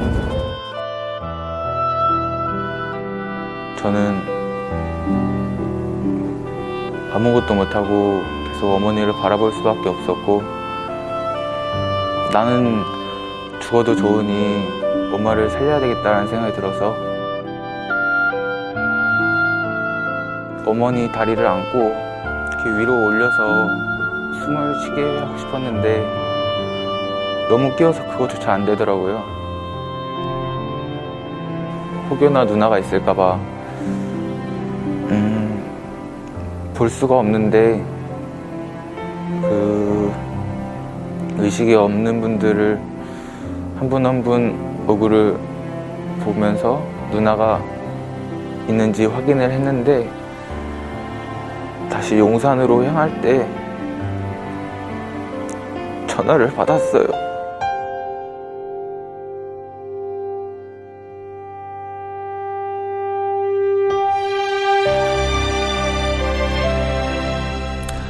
주진우 라이브 특집 아홉 번째 봄, 첫 번째 봄. 세월의 바다를 건너 이태원 골목을 넘어.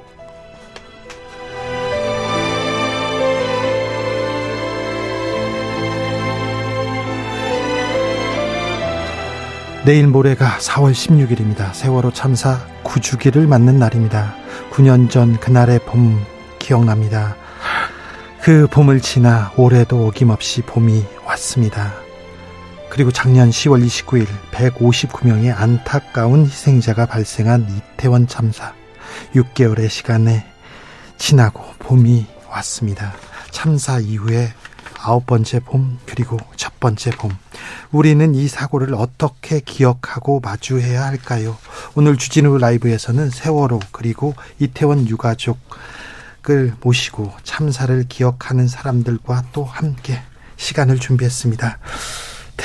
KBS 스튜디오에 이렇게 많은 분들이 한꺼번에 모인 건 처음인데요. 음. 먼저 네, 한 분씩 소개 부탁드리겠습니다. 영만 어머니부터요. 안녕하세요. 저는 세월호 희생자 단원고 2학년 6반 이영만 학생 이미경입니다. 네. 반갑습니다. 영만이 어머니 이미경 씨 오셨습니다. 네, 안녕하세요. 이태원 참사 유가족 현진이 엄마 이옥수입니다. 현진 어머니 이옥수 씨 오셨습니다. 그래요? 네, 안녕하십니까. 저는 더불어민주당 박주민입니다. 세월호 변호사 박주민 의원 오셨습니다. 네, 안녕하세요. 저는 소아청소년 정신의학과 어, 운영하고 있는 김은지라고 합니다. 김은지 한국 트라우마 스트레스, 스트레스 학회 아동 청소년 위원장 모셨습니다. 안녕하세요. 세월호 생존 학생 그리고 지금 응급구조사로 일하고 있는 장혜진입니다. 네, 장혜진 씨 오셨습니다. 네, 안녕하세요. 이번에 이태원 참사 분향소에서 자원봉사하다가 이태원 참사 추모 헌정 앨범을 만들게 된 어, 가수 리아입니다. 네, 가수 리아 씨도 오셨습니다. 장혜진 씨, 올해 몇 살이에요? 지금 27입니다. 27이야? 네. 네. 27 됐어요? 네. 아, 네. 9년 지나서. 네, 네 맞아요. 그렇죠. 아, 4월 올 때마다 아 4월이구나 음. 막 그런데 좀 아프다 이렇게 생각하는 분도 있는데 우리 예진 씨는 4월 오면 어떤 생각 들어요? 저도 어쨌든 풍경은 너무나 아름다운데 어쨌든 음. 너무나 안, 안 좋았던 일들이 여러 일들이 있었던 날이라 저도 좀 슬프기 슬프기도 합니다. 네. 아, 영만 어머니 이미경 씨는 영화에 나오셨어요? 네 맞습니다. 저희 이번에 어 저는 이제 네 저는 4.16 가족극단 노란 리본에서 영국 배우로 활동하면서 네. 이번에 장기자랑이라는 영화 그 동명의 영화 장기자랑의 네. 영화 배우로 데뷔하게 된 또 영만이 엄마이고요. 근데 아, 지난번에 네. 주연 배우 오셨다 가셨는데 저도 주연입니다. 알겠어요. 주연 배우 또 여기도 오셨어요. 장 기자랑 또 배우님 오셨구나. 네. 예진 씨도 나와요? 저는 그냥 네. 잠깐 스쳐 지나가는 네. 관객으로만 나와서. 네, 네. 관객석에 계시더만. 맞아요. 네. 아빠랑 함께. 아빠랑 같이 나왔어요. 아, 신스릴러라고. 네. 자, 어, 박준민 변호사는 거기서 뭐 어떤 역할 하고 있어요? 저 안 나와요. 안 나와요? 네. 이번에는 네. 네, 뒤에서 네, 해야지. 어, 예진 씨는 지금 병원에서 일합니까? 네, 응급실에서 일하고 있어요. 응급실에서? 네. 어떤 일이요? 응급실에서 응급구조사로 일하고 있고 음, 네. 그 응급 상황에서 응급 환자한테 처치를 하는 일을 하고 있어요. 아, 훌륭한 일 하시네요. 멋지십니다. 그러니까요. 그 예진 씨 원래 네. 난뭐 이런 일을 하겠어. 병원에서 일하겠어. 응급 치료하겠어. 이런 생각하셨어요? 아니요. 처음에는 저도 유아교육과 해가지고 유치원 교사를 하고 싶었는데 음. 어떤 세월호 참사 이후로부터는 음. 응급구조사라는 직업을 음. 하고 싶다고 선, 하, 음. 생각하게 되었어요. 그랬어요? 네. 아, 훌륭하시네요. 음 그렇구나. 음 영화는 잘 되고 있습니까? 네. 잘, 잘 되고, 있습니다. 근데 네. 이제 방송 들으시는 분들이 더 많은 어, 호응을 해주시고 많이 관람해 주시고 그러면 훨씬 더 잘 될 것 같습니다. 네. 박주민 알아서 좀 해주세요. 홍보는 계속 하고 있고 네. 국회에서도 한번 모시고 했는데 네. 네. 도움이 되셨는지 모르겠어요. 하여튼 적극적으로 진짜 본 사람은 네. 칭찬할 수밖에 없는 영화예요. 너무 너무 사랑스럽고 네. 엄마들의 그 캐릭터가 저희가 이제 세월호 참사 가족들 이렇게 유가, 유가족들을 바라보는 시선이 늘 슬픔과 아픔 마음을 가지고 그, 런 장착을 마음 에 하고 보잖아요. 아, 그런데 이 영화는 슬프지 않습니다, 정말. 네. 네. 그래요. 알겠어요. 주연배우 믿어볼게요. 슬프지, 슬프지 않은데 지난번 국회 상영회에서 네. 대, 다수가다 울어. 다 아니 교복 입 슬프진 않은데 그거. 아니 엄마들이 교복 입고 있으면 네. 슬프잖아요 그거. 저희 처음에 연극할 때도 감독님이 제일 걱정하셨던 게 그 마음이 너무 마음이 무거웠다는 게 힘들었대요. 나, 나, 나 힘들어. 그, 그래서 막 주변의 사람들이 네. 어쩜 그렇게 감독이 잔인할 수 있냐. 어, 네. 엄마들한테 어떻게 교복을 입힐 수 있냐라고 해서 음. 그걸 제일 걱정하셨던 부분이에요. 그런데 괜찮습니까? 슬프지 않습니까? 네 슬프지 않고. 네 믿어볼게요. 아니 여러분들에게 정말 위로가 되는 영화예요. 네 그렇습니까? 음. 리아 씨는요 네. 어떻게 지내세요? 리아님께서 물어봅니다. 공연하십니까 어떻게 물어요?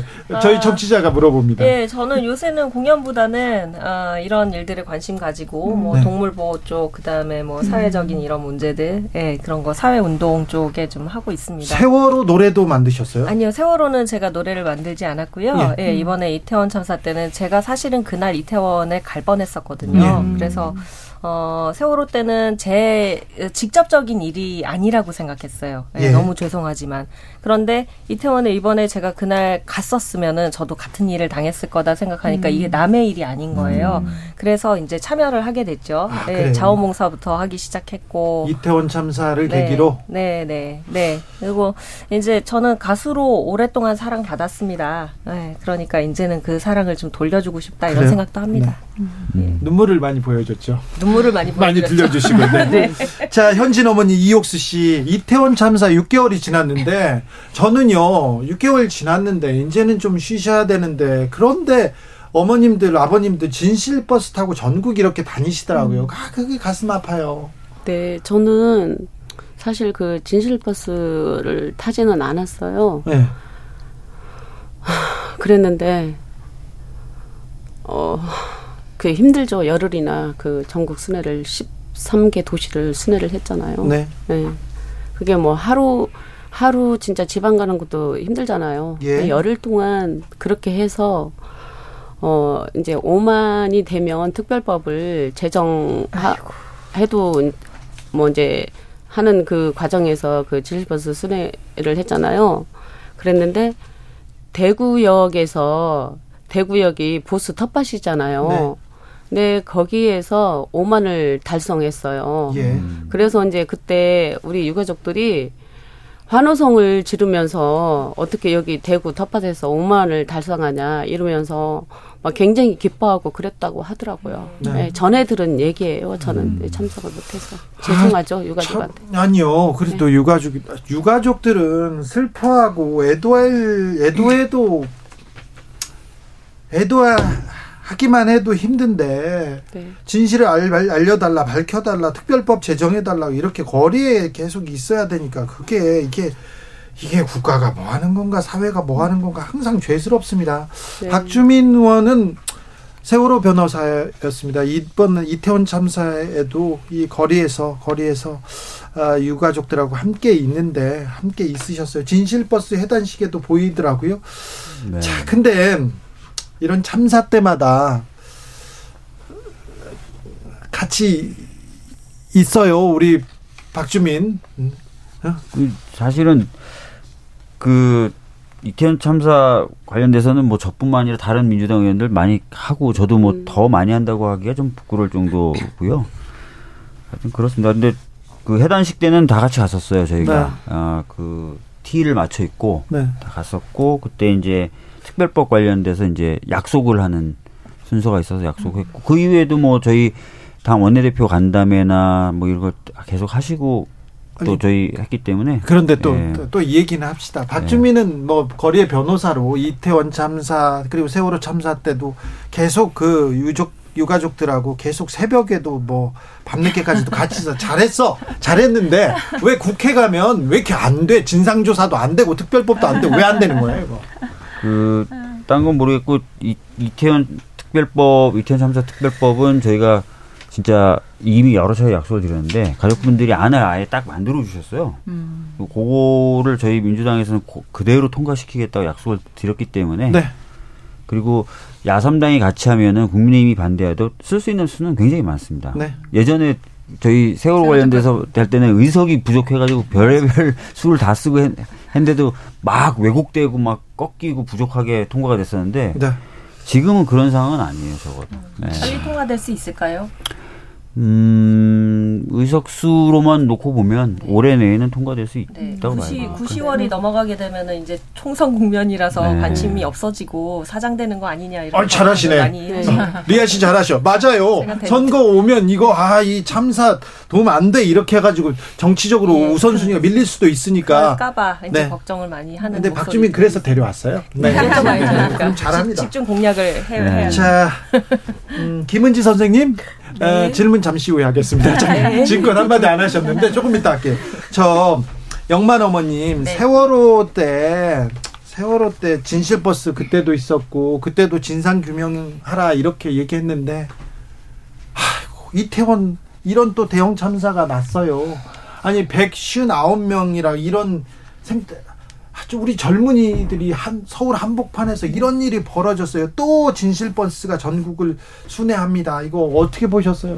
이거 참사 났을 때 저는 밤에 그때도 되게 늦은 늦게 이제 잤는데도 불구하고 이걸 아침에 알게 됐거든요. 음. 네. 아침에 한 6시인가 그때 남편이 막 깨우더니 근데 그때 가장 가슴이 철렁했던 건 큰아이가 또 서울에 큰아이가 있었었거든요. 네, 네. 그러니까 그게 먼저 그냥 가슴에 막 철렁하는 거예요. 그래가지고 그렇죠. 애한테 막 전화를 했더니 네. 애가 전화를 받더라고요. 네. 감사하게도. 어, 그런 기억에 너무, 음. 그러니까 저희가 지금 너무 아픈 거는 이 세월호 참사에 그런 많은 희생자를 냈고 지금 9년이라는 시간 동안에 저희가 투쟁하고 이 참사에 대해서 여러 가지 정말 세월호 참사가 어떤 저희는 안전에 대한 어떤 교훈에 교훈이 될 만한 그런 길잡이가 될 만한 사건이었다고 생각을 그렇죠. 하거든요. 세월호 이후에는 좀 나아져야지. 네. 그랬는데도 불구하고 세월 그 12구 참사가 발생하고 나니까 우리가 지금까지 뭐를 한 거지? 이렇게 투쟁하고 정말로 이 안전한 이런 세상을 만들겠다고 투쟁했고 또 생명 존중의 가치를 그렇게 외치고 했는데도 불구하고 이런 또 수많은 이런 아, 아이들 지금의 딱 우리 아이들이 떠난 아이들이 그 나이 또래 아이들이 또 대부분의 네. 희생이 됐잖아요. 네. 그래서 너무 마음이 아프고 정말 정부에 진짜 개탄할 노릇입니다. 음. 김은지 선생님. 네. 세월호를 우리가 세월호 사건에서 우리가 배우고 더 안전한 사회를 더 안전한 나라를 만들어 주겠다고 약속을 했는데요. 다시 이태원 참사를 만났습니다. 더 나은 사회를 위해서 어른들을 뭐 했나 이렇게 조금 안타깝고 죄스럽고 막 그렇습니다. 더구나 또 가족들이 계속해서 참사 이후에 이 진상 규명을 해야 된다, 뭘 밝혀야 된다. 가족들이 거리에 아직도 있는 것도 똑같습니다. 이거 좀 사회가 나아지긴 한 걸까요? 음. 어, 제가 그 질문을 굉장히 많이 받습니다. 이런 곳에 오면 그때도 부족하다고 했고 그래서 바꾸자고 했는데 아직도 이런 일이 일어나는 거 우리 사회 정말 나아지고 있는 거 맞냐? 그러면 저는 느리지만 나아지고 있다고는 말씀을 드려요. 느리지만 나아지고 있습니까? 네. 세월호 유가족들이 진상 규명하면서 네. 음. 아, 곡기를 끊고 있을 때 옆에 와서 폭식 투쟁했습니다. 맞습니다. 그런데요 이번에 이태원 참사 유가족들 음. 그 텐트 옆에서 분향소 옆에서 음. 또 2차 가해를 가하는 그런 음. 사람들이 있었습니다. 나 아지고 있습니까? 근데 아까 말씀하셨죠. 대구에서 5만이 음. 5만이 도와줬어요. 그게 우리가 눈에 보이는 어떤 우리를 공격하는 가족분들을 공격하는 그런 분들이 분명히 있음에도 불구하고 예전에는 재난을 경험한 사람들한테 뭘 해줘야 되는지 사실 아무도 아이디어가 없었어요. 그렇죠. 근데 요즘에는 물어봅니다. 저는 늘 그 질문을 받아요. 네. 재난 피해자들을 위해서 우리 사회가 뭘 해야 되나요? 사회가 나라가 우리들은 뭘, 뭘 해야, 해야 되나요? 네. 그 관심을 가졌다는 것 자체가 사실 저는 시작이라고 생각합니다. 근데 너무 죄송해요. 제가 조금 나아졌다고 얘기하는 것도 저도 늘 마음속으로 생각합니다. 저 예전에 세월호 school doctor로 출근할 때 늘 생각했어요. 아이들을 위해서 아이들을 위해서 뭘 해줄 수 있을까. 네. 근데 아직도 이 상태인 거 너무 미안하지만 그래도 가족분들이 우리 사회와 함께 가려면 누군가 조금씩 나아지려고 노력하고 있는 분들이 있다는 거 네. 이렇게 같이 기억하면서 갔으면 좋겠습니다. 또 그 얘기를 들으니까 좀 나아진 것도 같고요. 박주민 좀 나아졌는데 또 더 열심히 하세요. 네. 어, 0121님께서 세월호 때 너무 힘들었어요. 지켜보는 내가 그랬는데 유가족들은 얼마나 트라우마에 살고 있었을까요? 예진 씨. 아니 애진이요. 장애진. 애진. 애진. 죄송해요. 애진. 제가 애진이를 불렀는데 제가 발음이 좀 네. 부족한 거예요. 네. 이해해 주세요. 이해하죠? 네, 다들 예진이라고 불러가지고. 애진 씨. 네. 그런데 세월호 때 친구들이 떠났는데 하, 시간이 지나서 이태원 참사 때 또 또래 친구들이 친구의 친구들이 음. 또 떠나서 그래서 좀 힘들었을 것 같다 그런 생각 들어요.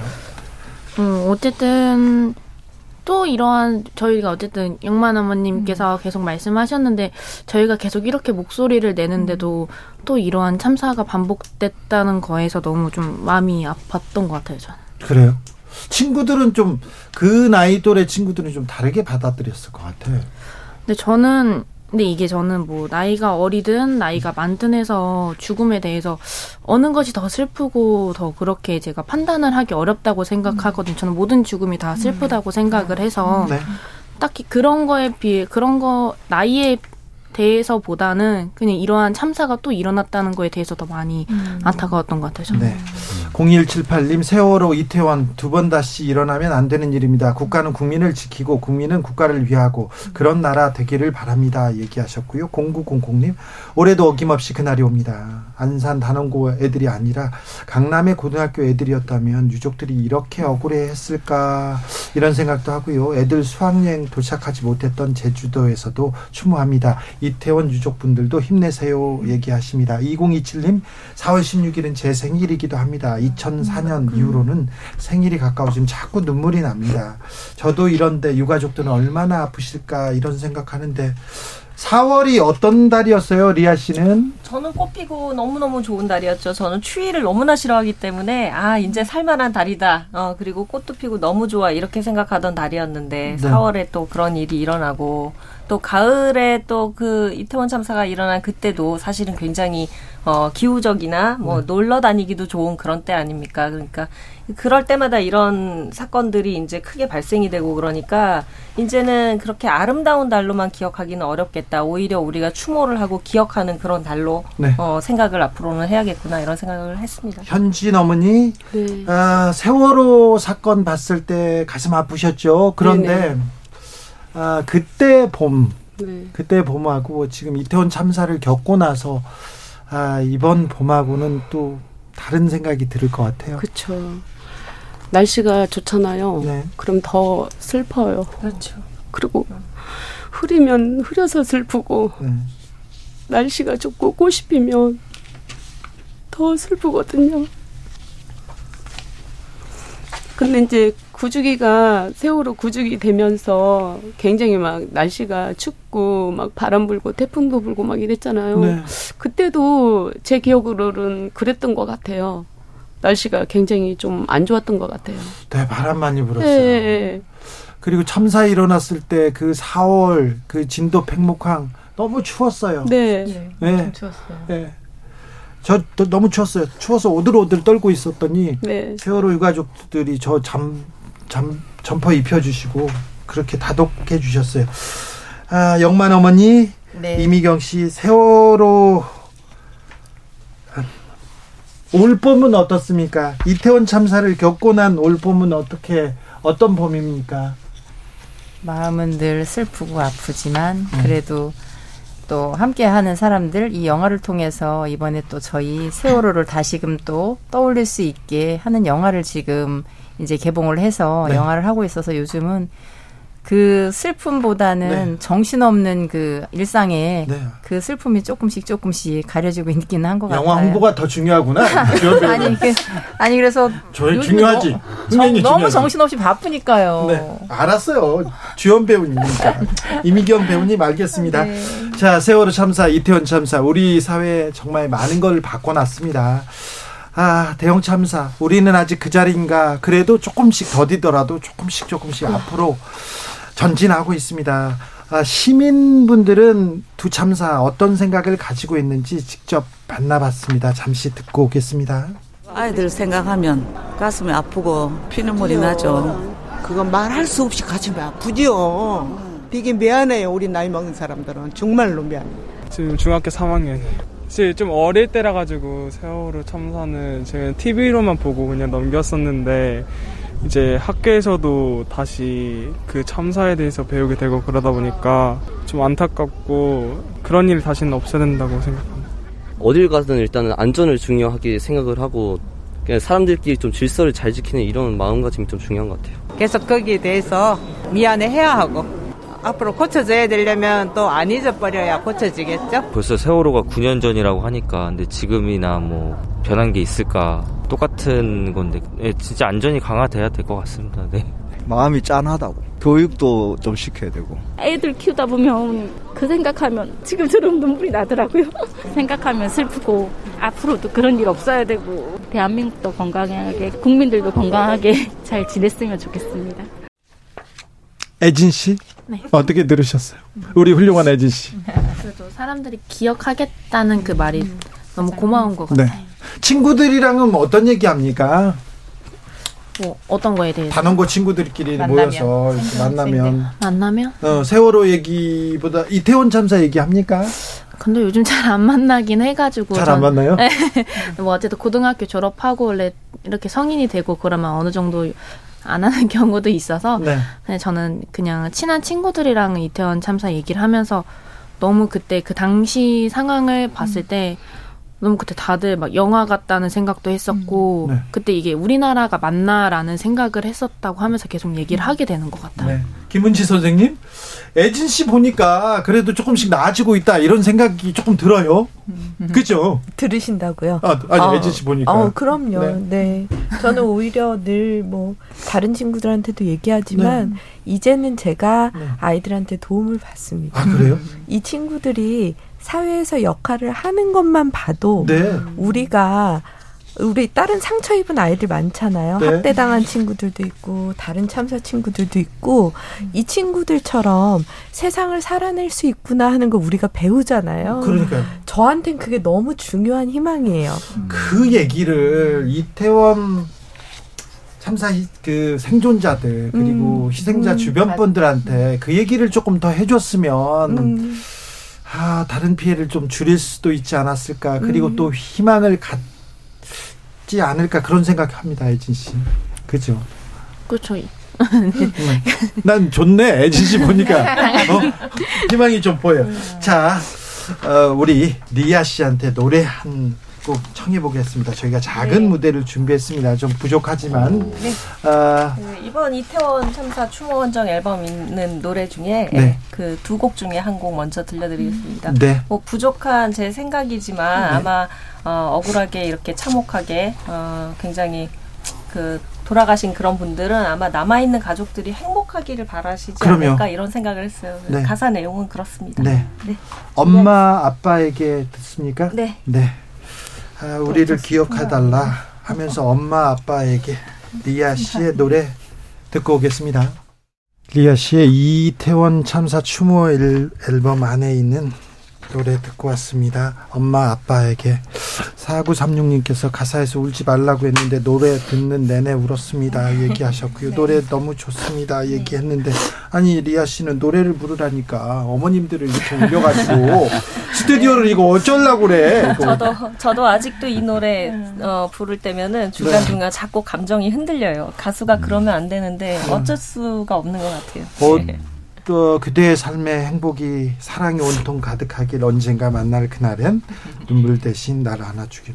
어떻게 추모 앨범을 낼 생각을 하셨어요? 음, 사실은 이제 그 제가 자원봉사 할 때에는 어, 그때는 이제 유가족이 이제 추모제도 하셔야 되고 또 분양소를 유지하는데 어마어마한 금액이 계속 들어가잖아요. 네. 그래서 그게 모금이나 이런 것들이 알려지지가 않아서 많이 모금이 되지 않고 있던 그런 실정이었기 때문에 네. 어, 굉장히 올드한 가수지만 그래도 어, 뭔가를 만들어서 좀 판매를 해서 기금을 마련해 드리면 어떨까 생각을 했었어요. 리아가 올드한 가수인가요?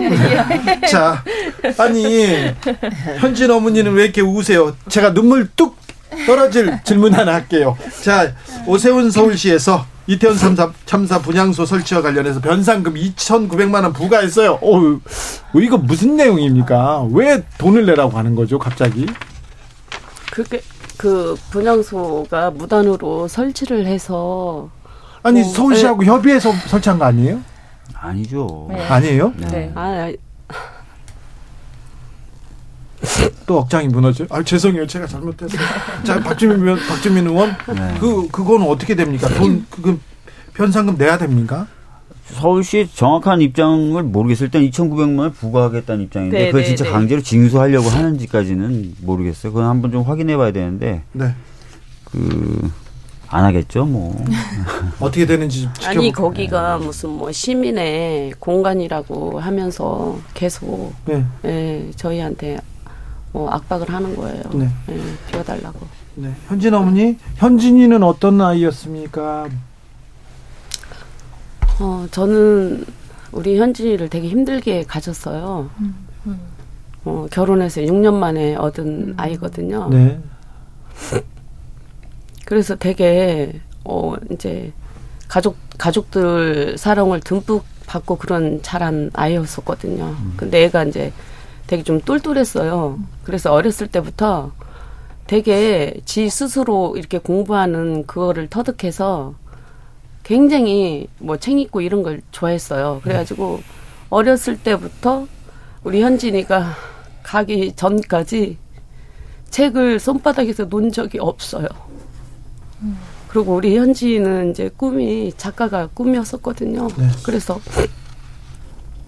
그 브런치라는 발췌 있잖아요. 거기다 글을 127편인가 쓰고 음. 또 책도 두 권 정도 냈어요. 아, 음. 진짜 이미 작가셨네. 예, 예.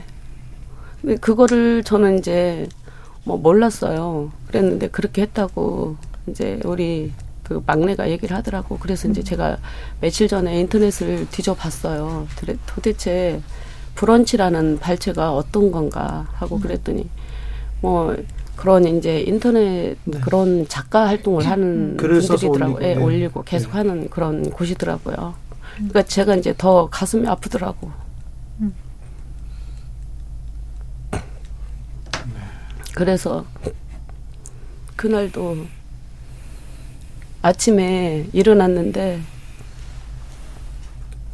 그날 이제 괴산에서 지진이 났잖아요. 9시 20분 9시 한 아침 뭐 그 정도 됐을 거예요. 네.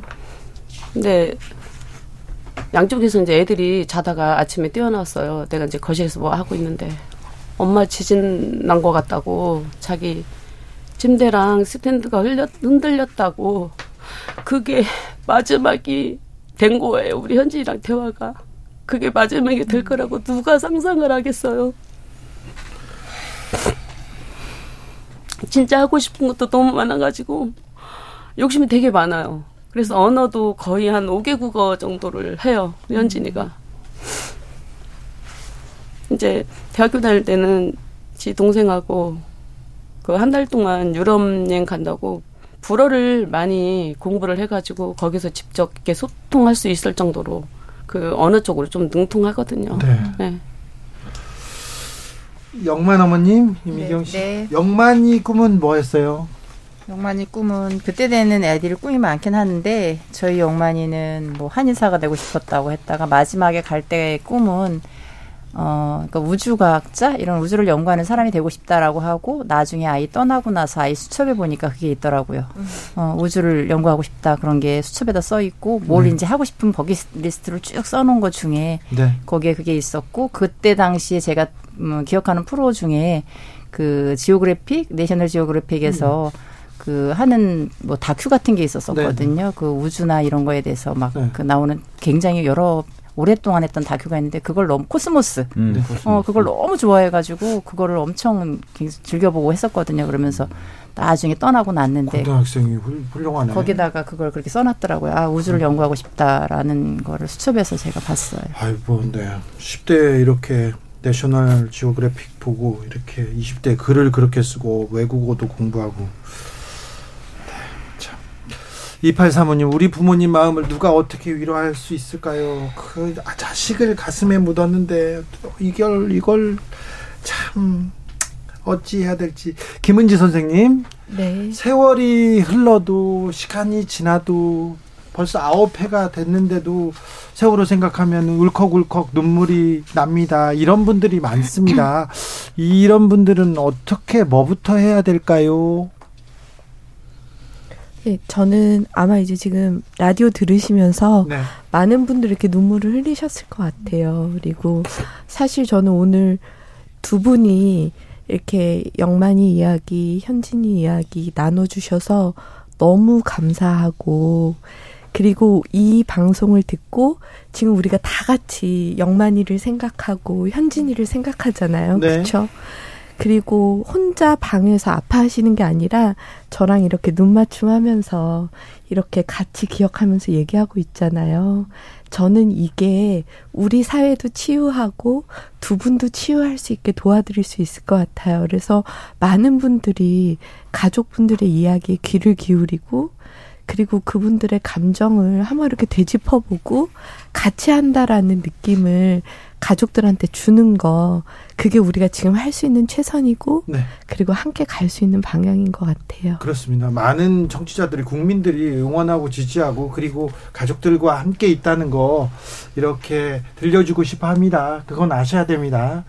막말하고 이상한 사람들도 분명히 있어요. 그건 조금 이따 제가 박주민한테 따지게 따지겠는데 그 얘기는 하겠는데 다 사람이면 또 마음이 있으면 다 어. 부모님들 그리고 이렇게 생존자들 도닥이면서 우리 함께 사는 세상입니다. 이렇게 얘기해 주고 싶습니다. 아, 1205님 저는 배달 일합니다. 도로에서 울면서 가고 있습니다. 모두 힘내세요. 얘기하는데요. 음, 애진 씨? 네, 애진 씨한테 많이 묻고 싶어요. 그런데 두 번의 참사, 코로나까지 겪으면서 네. 제, 그 애진 씨 세대를 막 재난 세대 이렇게 음. 얘기도 한다면서요? 네, 맞아요. 저희 세대 음. 때좀 많은 일들이 일어났었던 음. 거라. 네. 아이 그 이건 그럼 그런 얘기는 꼭 듣고 싶지는 않을 텐데. 근데 듣고 싶지 않기는 한데 또 이게 다 일어난 일이어서 괜찮아요? 네, 딱히 근데 어쩔 수가 없으니까 또. 네. 어떤 얘기를 듣고 좀 상처받았다. 그런 때 있었을 거 아니에요. 상처? 네, 저는 그냥 뭐 세월호 참사 그, 그 생존 학생이다 이렇게 말을 하면 좀 동정 어린 눈빛으로 보거나 음. 또뭐 사실 댓글들에서도 저도 상처를 많이 받았어. 그렇죠. 음. 뭐 뭐냐. 뭐 눈물파리 하는 거 아니냐 이러면서 그런 말에서. 네. 아이고.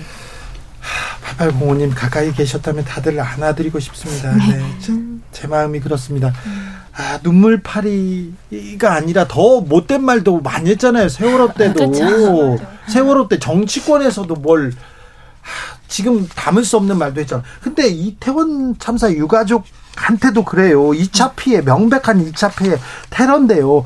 이거 좀 막을 방법이 없습니까? 정치권에 막말하는 사람들 이거 퇴출시킬 수 있는 방법 없습니까? 박주민 의원님? 곤란한 질문은 박주민 의원님. 그러니까 사실은 뭐 그 법안을 그래서 발의가 되긴 됐어요 이번에 그 이런 사회적 재난이나 참사 때 어 뭐좀 잘못된 발언을 하시는 그런 부분을 제지하거나 또는 댓글이 그럴 경우에 좀 빨리 그런 댓글을 차단할 수 있는 그런 법안이 지금 발의됐고요. 근데 이제 사실은 이제 말씀 이제 주시니까 저도 지난번에 이제 기억 여행도 보고 그래서 다시 음. 떠오르는데 보상금 바, 바라고 그러는 거 아니냐는 음. 말을 굉장히 많이 세월호 맞아. 가족분이 어, 들으셨거든요. 어떤 부모가 돈하고 자식하고 그러, 바꾸니까. 그러니까, 그러니까요. 근데 이제 제 기억에 가장 안 좋았던 기억 중에 하나가 그 당시에 정부가 그 아마 어머님이 기억나실 텐데 오전에 한번 보도제를 내고 수정해서 오후에 보도제를 또 내요. 이게 뭐냐면 이제 국가가 보상을 어느 정도 하겠다라는 거를 오전에 냈다가 네. 언론이 좀 반응이 뜨뜻미지근하니까 금액을 금액을 막 보험 보험금 아, 개인이 들어서 받게 된 보험금 이런 거까지 다 넣어가지고 보도제를 다시 뿌려요. 그러니까 음. 이제 기자 기자들이 이제 막 쓰는 거죠. 그래서 가족분들이 그때 삭발을 하셨거든요. 이 내가 우리가 돈 바라고 하는 것도 아니고 뭐 이런 식으로 정부가 보도자료를 막 그, 틀린 내용이잖아요. 개인이 보험을 들어서 받은 거를 왜 정부 보상금에 넣어서 발표를 해요. 그러니까 막그 그 언론사들한테 항의도 하고 정부한테도 항의하면서 막 삭발하시고 그랬던 기억이 있는데 네. 굉장히 이렇게 악질적으로 좀 어, 하시는 분들도 있긴 있더라고요. 세월호 때 그때 봤잖아요. 그때 복식 투쟁하고 그런데 이번에 이태원 참사 유가족들 옆에 유튜버. 예, 유튜버들 네. 그리고 보수 집회에서 막 그 막말하고 네, 2차 가해하고 네. 너무 너무 가슴 네, 아팠어요. 네, 맞아요. 네. 신자유연대요. 네. 막 싸웠어요. 거기 가서요. 그러셨어요? 녹사평에서 엄청 싸웠어요. 저는. 네. 네. 실신하시는 분도 있고 그렇잖아요. 더 그쵸, 그, 실려갔죠 병원에. 네. 네. 아니 저런 그 소식을 접하고 그 내용을 보고 너무 가슴 아팠어요.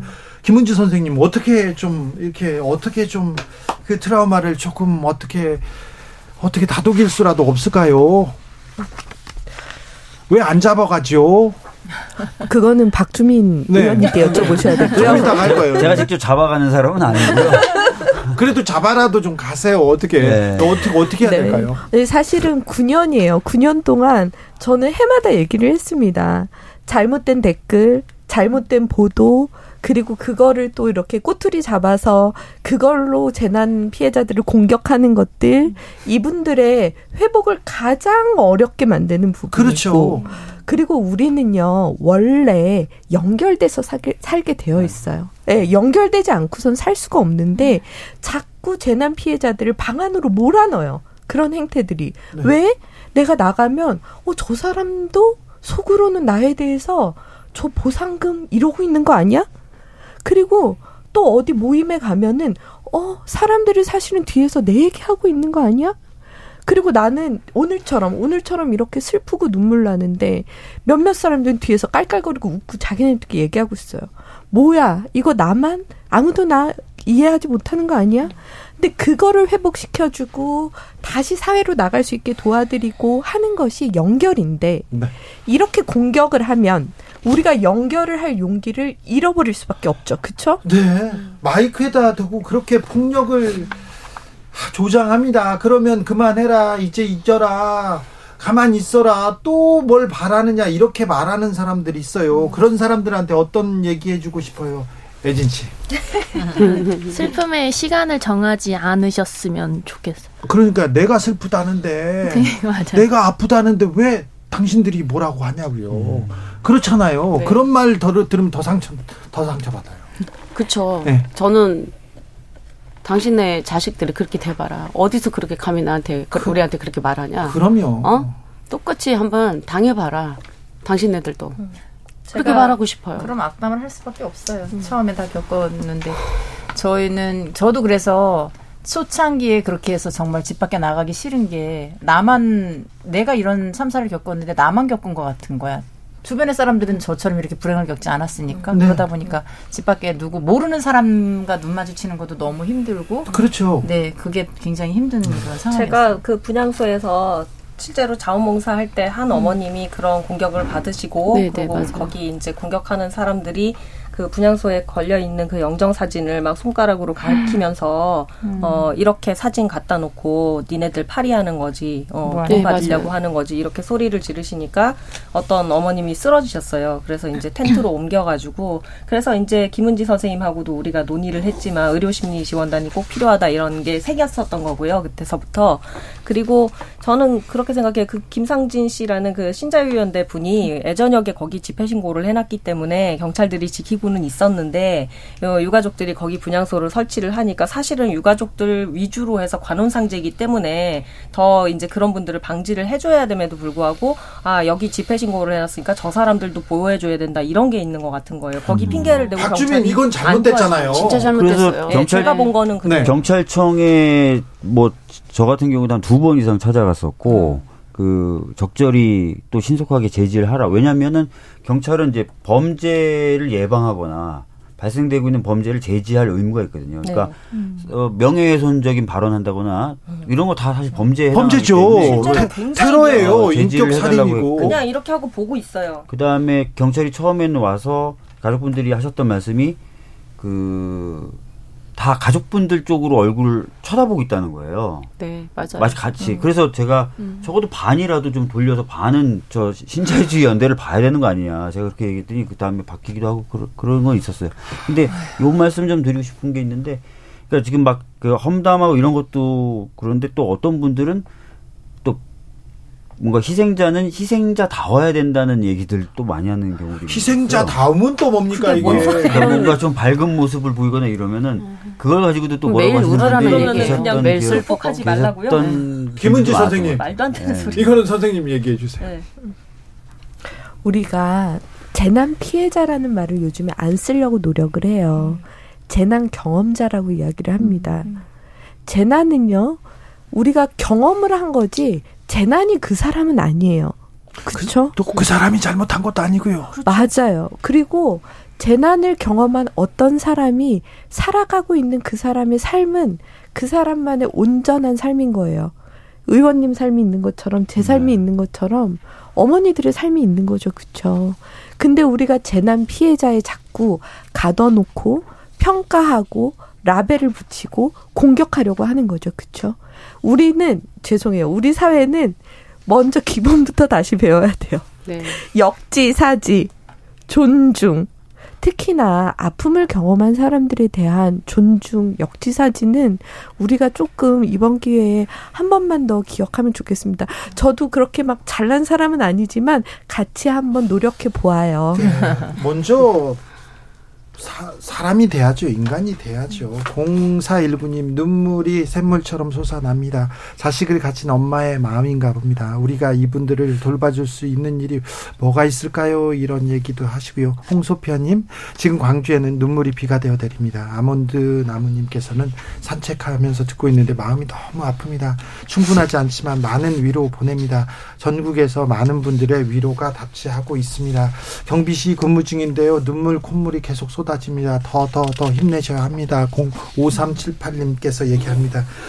아주 극히 일부가 좀 이상한 거고요. 그러니까 그게 네. 사회적으로 저희도 이런 참사 처음에 겪었을 때 피해자 다움 어떤 그런 피해자 다움을 강요하듯이 하는 것에서 저희가 그거를 못 견디니까 네. 너무 힘든 거예요. 저 같은 경우도 되게 그 늘 슬프지 않은 건 아니지만 저희 가 유가족이라고 매일 슬퍼야 되고 매일 울어야 되고 뭐 밥도 안 먹고 웃지도 못하고 그건 아니잖아요. 저는요 그 충분히 슬퍼할 수도 네. 충분히 혼자서 생각할 수 있는 그 시간조차 뺏겨서 네. 뺏기고 나와서 이렇게 음, 거리에서 되고. 얘기해야 되는 네. 게 너무 크게 미안해요. 그러니까 진상규명을 요구해야 되고 네. 뭘 당연한 걸 해달라고 저희가 음. 정치권에 정부에 요구를 해야 된다는 게 음. 이해가 안 되는 부분이었고 그래서. 네. 그 피해자 다음을 요구하는 거에 대해서 그거를 본인 스, 저 같은 경우는 좀 깨뜨릴 수 있는 어떤 계기가 물론 있었지만 뭐 그거를 강요하는 것처럼 하는 것에 대해서 너무 겁먹지 말고 그것도 용기가 필요한 것 같아요. 네. 제가 어, 슬픔에서 조금 벗어나려고 할, 하려고 그러면 진상 규명 우리 아이가 어떻게 어떻게 죽었는지 알아야 가슴에 묻을 거 아니냐 좀 알려달라 이런 얘기를 하는 것조차 정치적으로 이렇게 비춰져서 정치적으로 악용한다, 이용한다 이런 소리를 들으면 정말 억장이 무너집니다. 이게 정 진실은 하나인데 정치적으로 이렇게 악용되는 걸 막기 위해서 좀 정치적인 대안을 내야 될 것 같아요, 박주민 의원님. 그래서 이번에 좀 얘기를 하는 게 뭐 생명안전 기본법 이라든지 아니면 아주 일반적인 진상규명 구조를 만드는 거예요. 그래서 음. 정치적인 논쟁이 없이 사회적 참사가 딱 발생하면 네. 바로 이제 그 시스템이 작동이 되도록 네. 그러면 이제 참사 피해자분들이 막 거리에 나서실 필요도 음, 없고 음. 정치적 네. 쟁점이 될 필요도 없고 음. 그죠? 그래서 그런 거를 좀 한번 만들어 보려고 음. 하는데 어 사실 21대 국회 들어서 저도 법안을 발의하고 있지만 잘 안 돼요 이게 왜냐면은 이제 정부 관계자들 입장에서 어 이거 내가 책임져야 되는 법 아니야 이거는 이런 공포심이 있나 봐요. 그러니까 이게 참 어려운데 네. 하여튼 뭐 좀 마음을 좀 더 각오를 다져가지고 네. 남은 1년 내에 이런 시스템을 좀 구축하는 네. 그 법을 좀 한번 만들어 보려고. 꼭, 꼭 필요한 것 같아요. 예, 필요하지요. 네. 이게 세월호 이태원 참사 이게 누구의 잘못이 아닙니다. 그렇죠. 그리고 이게 정치적인 사건이 아닌데 음. 아, 박주민 의원이 이렇게 얘기하면 저기 국민의힘에서는 빠 무턱대고 반대만 하지 말고 음. 민주당에서도 또 박주민 의원 잘 안 도와주는 것도 있었거든요. 음. 그러니까 좀 도와서 마음을 모아서 이 참사에서 우리는 좀 배우고 좀 나아져야 합니다. 안전한 사회로 가야 됩니다. 음. 시간이 다 됐는데요. 세월호 10주년을 맞아서 또 아, 또 이태원의 첫 번째 봄을 맞아서 우리가 조금 더 안전한 나라로 사회로 가기 위해서 노력하기 위해서 기억하고 공감하고 또 약속하는 그런 마음 가져야 될 것 같습니다. 마지막으로 한마디씩 들으면서 저희가 이렇게 마치려고 해요.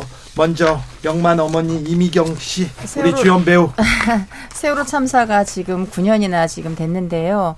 뭐 제대로 된 진상 규명이나 이런 게 되지 않아서 여전히 이렇게 투쟁을 하고 있는데 지겹다고 어, 말하는 거 말씀하시는 분들 좀 저희가 요구하는 게 지겨운 게 아니라 가장 근본적인 걸 요구하고 있는 거잖아요. 네. 아이들이 희생된 거, 왜 그 아이들이 희생됐는지, 그리고 저희가 지금까지 이 사회를 위해서 정말 생명과 존중의 가치를, 어, 저희가 스스로 알 수 있도록 그런 네. 것과 안전사회 건설을 위한 그런 네. 투쟁을 지금 하고 있는데 그런 것들을 뭐 지겹다고 얘기하고 놓치고 간다 그러면 안 될 것 같아요. 네. 아이고 아무리 주연 배우라고 처음부터 이렇게 말을 잘하시면 어떻게 해요? 두 번째 이제 어떻게 하라고? 자 이태원에서 우리 현진이를 잃었습니다. 현진 어머니 이옥수 씨. 저는요 이 세상에서 이렇게 슬픈 일은 없다고 생각해요. 아, 없지요. 내가 대신 내가 대신 그래서 그런 반드시 생각하죠. 책임자 처벌하고 진상 규명 반드시 하고요. 안전하게 우리 아이들을 키울 수 있는 대한민국을 만들었으면 좋겠고요. 제가 그랬어요. 분양소 가면 누가 젊은 사람들이 애를 낳고 키우겠냐. 키울만 하고 꽃피울만, 키워서 꽃 피울만 하면 저렇게 애들을 죽이는데 내가 그렇게 말했어요. 그래서 안전한 나라가 되는 거를 반드시 만들어 줘야 되고요. 어, 그리고 이제 저는 현진이한테 약속을 했어요. 입관식 할 때. 너 이렇게 억울하게 죽은 거 반드시 엄마가 이 억울함 풀어주겠다고. 이걸 못 풀면 엄마가 용산 대통령 집무실 앞에 가서 1인 시위를 하서라도 네 억울함을 반드시 풀어주겠다고. 그리고 현진아 맞다리라고 맨날 혼내기만 하고 잔소리만 했거든요. 늦게 들은다고. 그래서 너무 그게 가슴 아프고 미안하고 우리 현진이 너무너무 사랑하고 전국에서 꼭 만나자 꼭 하고 싶습니다. 리아 씨도 한 말. 네, 저는 이번 일을 보면서 음, 그 어, 왜 자꾸 정부하고 언론에서는 유가족들한테 그렇게 이념적인 프레임을 씌우는가. 그러지 말아야겠다. 그리고 이제 이러한 재난들을 대비해서 국가적인 그런 참사기구, 박주민 의원님이 말씀하신 것처럼 네. 그런 걸 떠난 네, 그런 게 꼭 필요하다고 생각했습니다. 애진 씨 세월호에서 네. 세월호 학생이었던 애진 씨. 어쨌든 그 피해자가 그 진상을 밝히지 않은 사회가 됐으면 좋겠고 어쨌든 저도 세월호 참사를 겪은 만큼 다른 재난이라든지 대구 지하철 참사, 이태원 참사 등 여러 참사를 기억할 거니까 네. 여러분들 모두도 기억해 주셨으면 좋겠어요. 네. 주진우 라이브도 잊지 않고 이 험한 세상에서 위로하고 연대할 수 있도록 계속 함께 있겠습니다. 가족들과 함께 있습니다. 박주민 변호사, 김윤지 선생님 감사합니다. 네. 감사합니다. 감사합니다.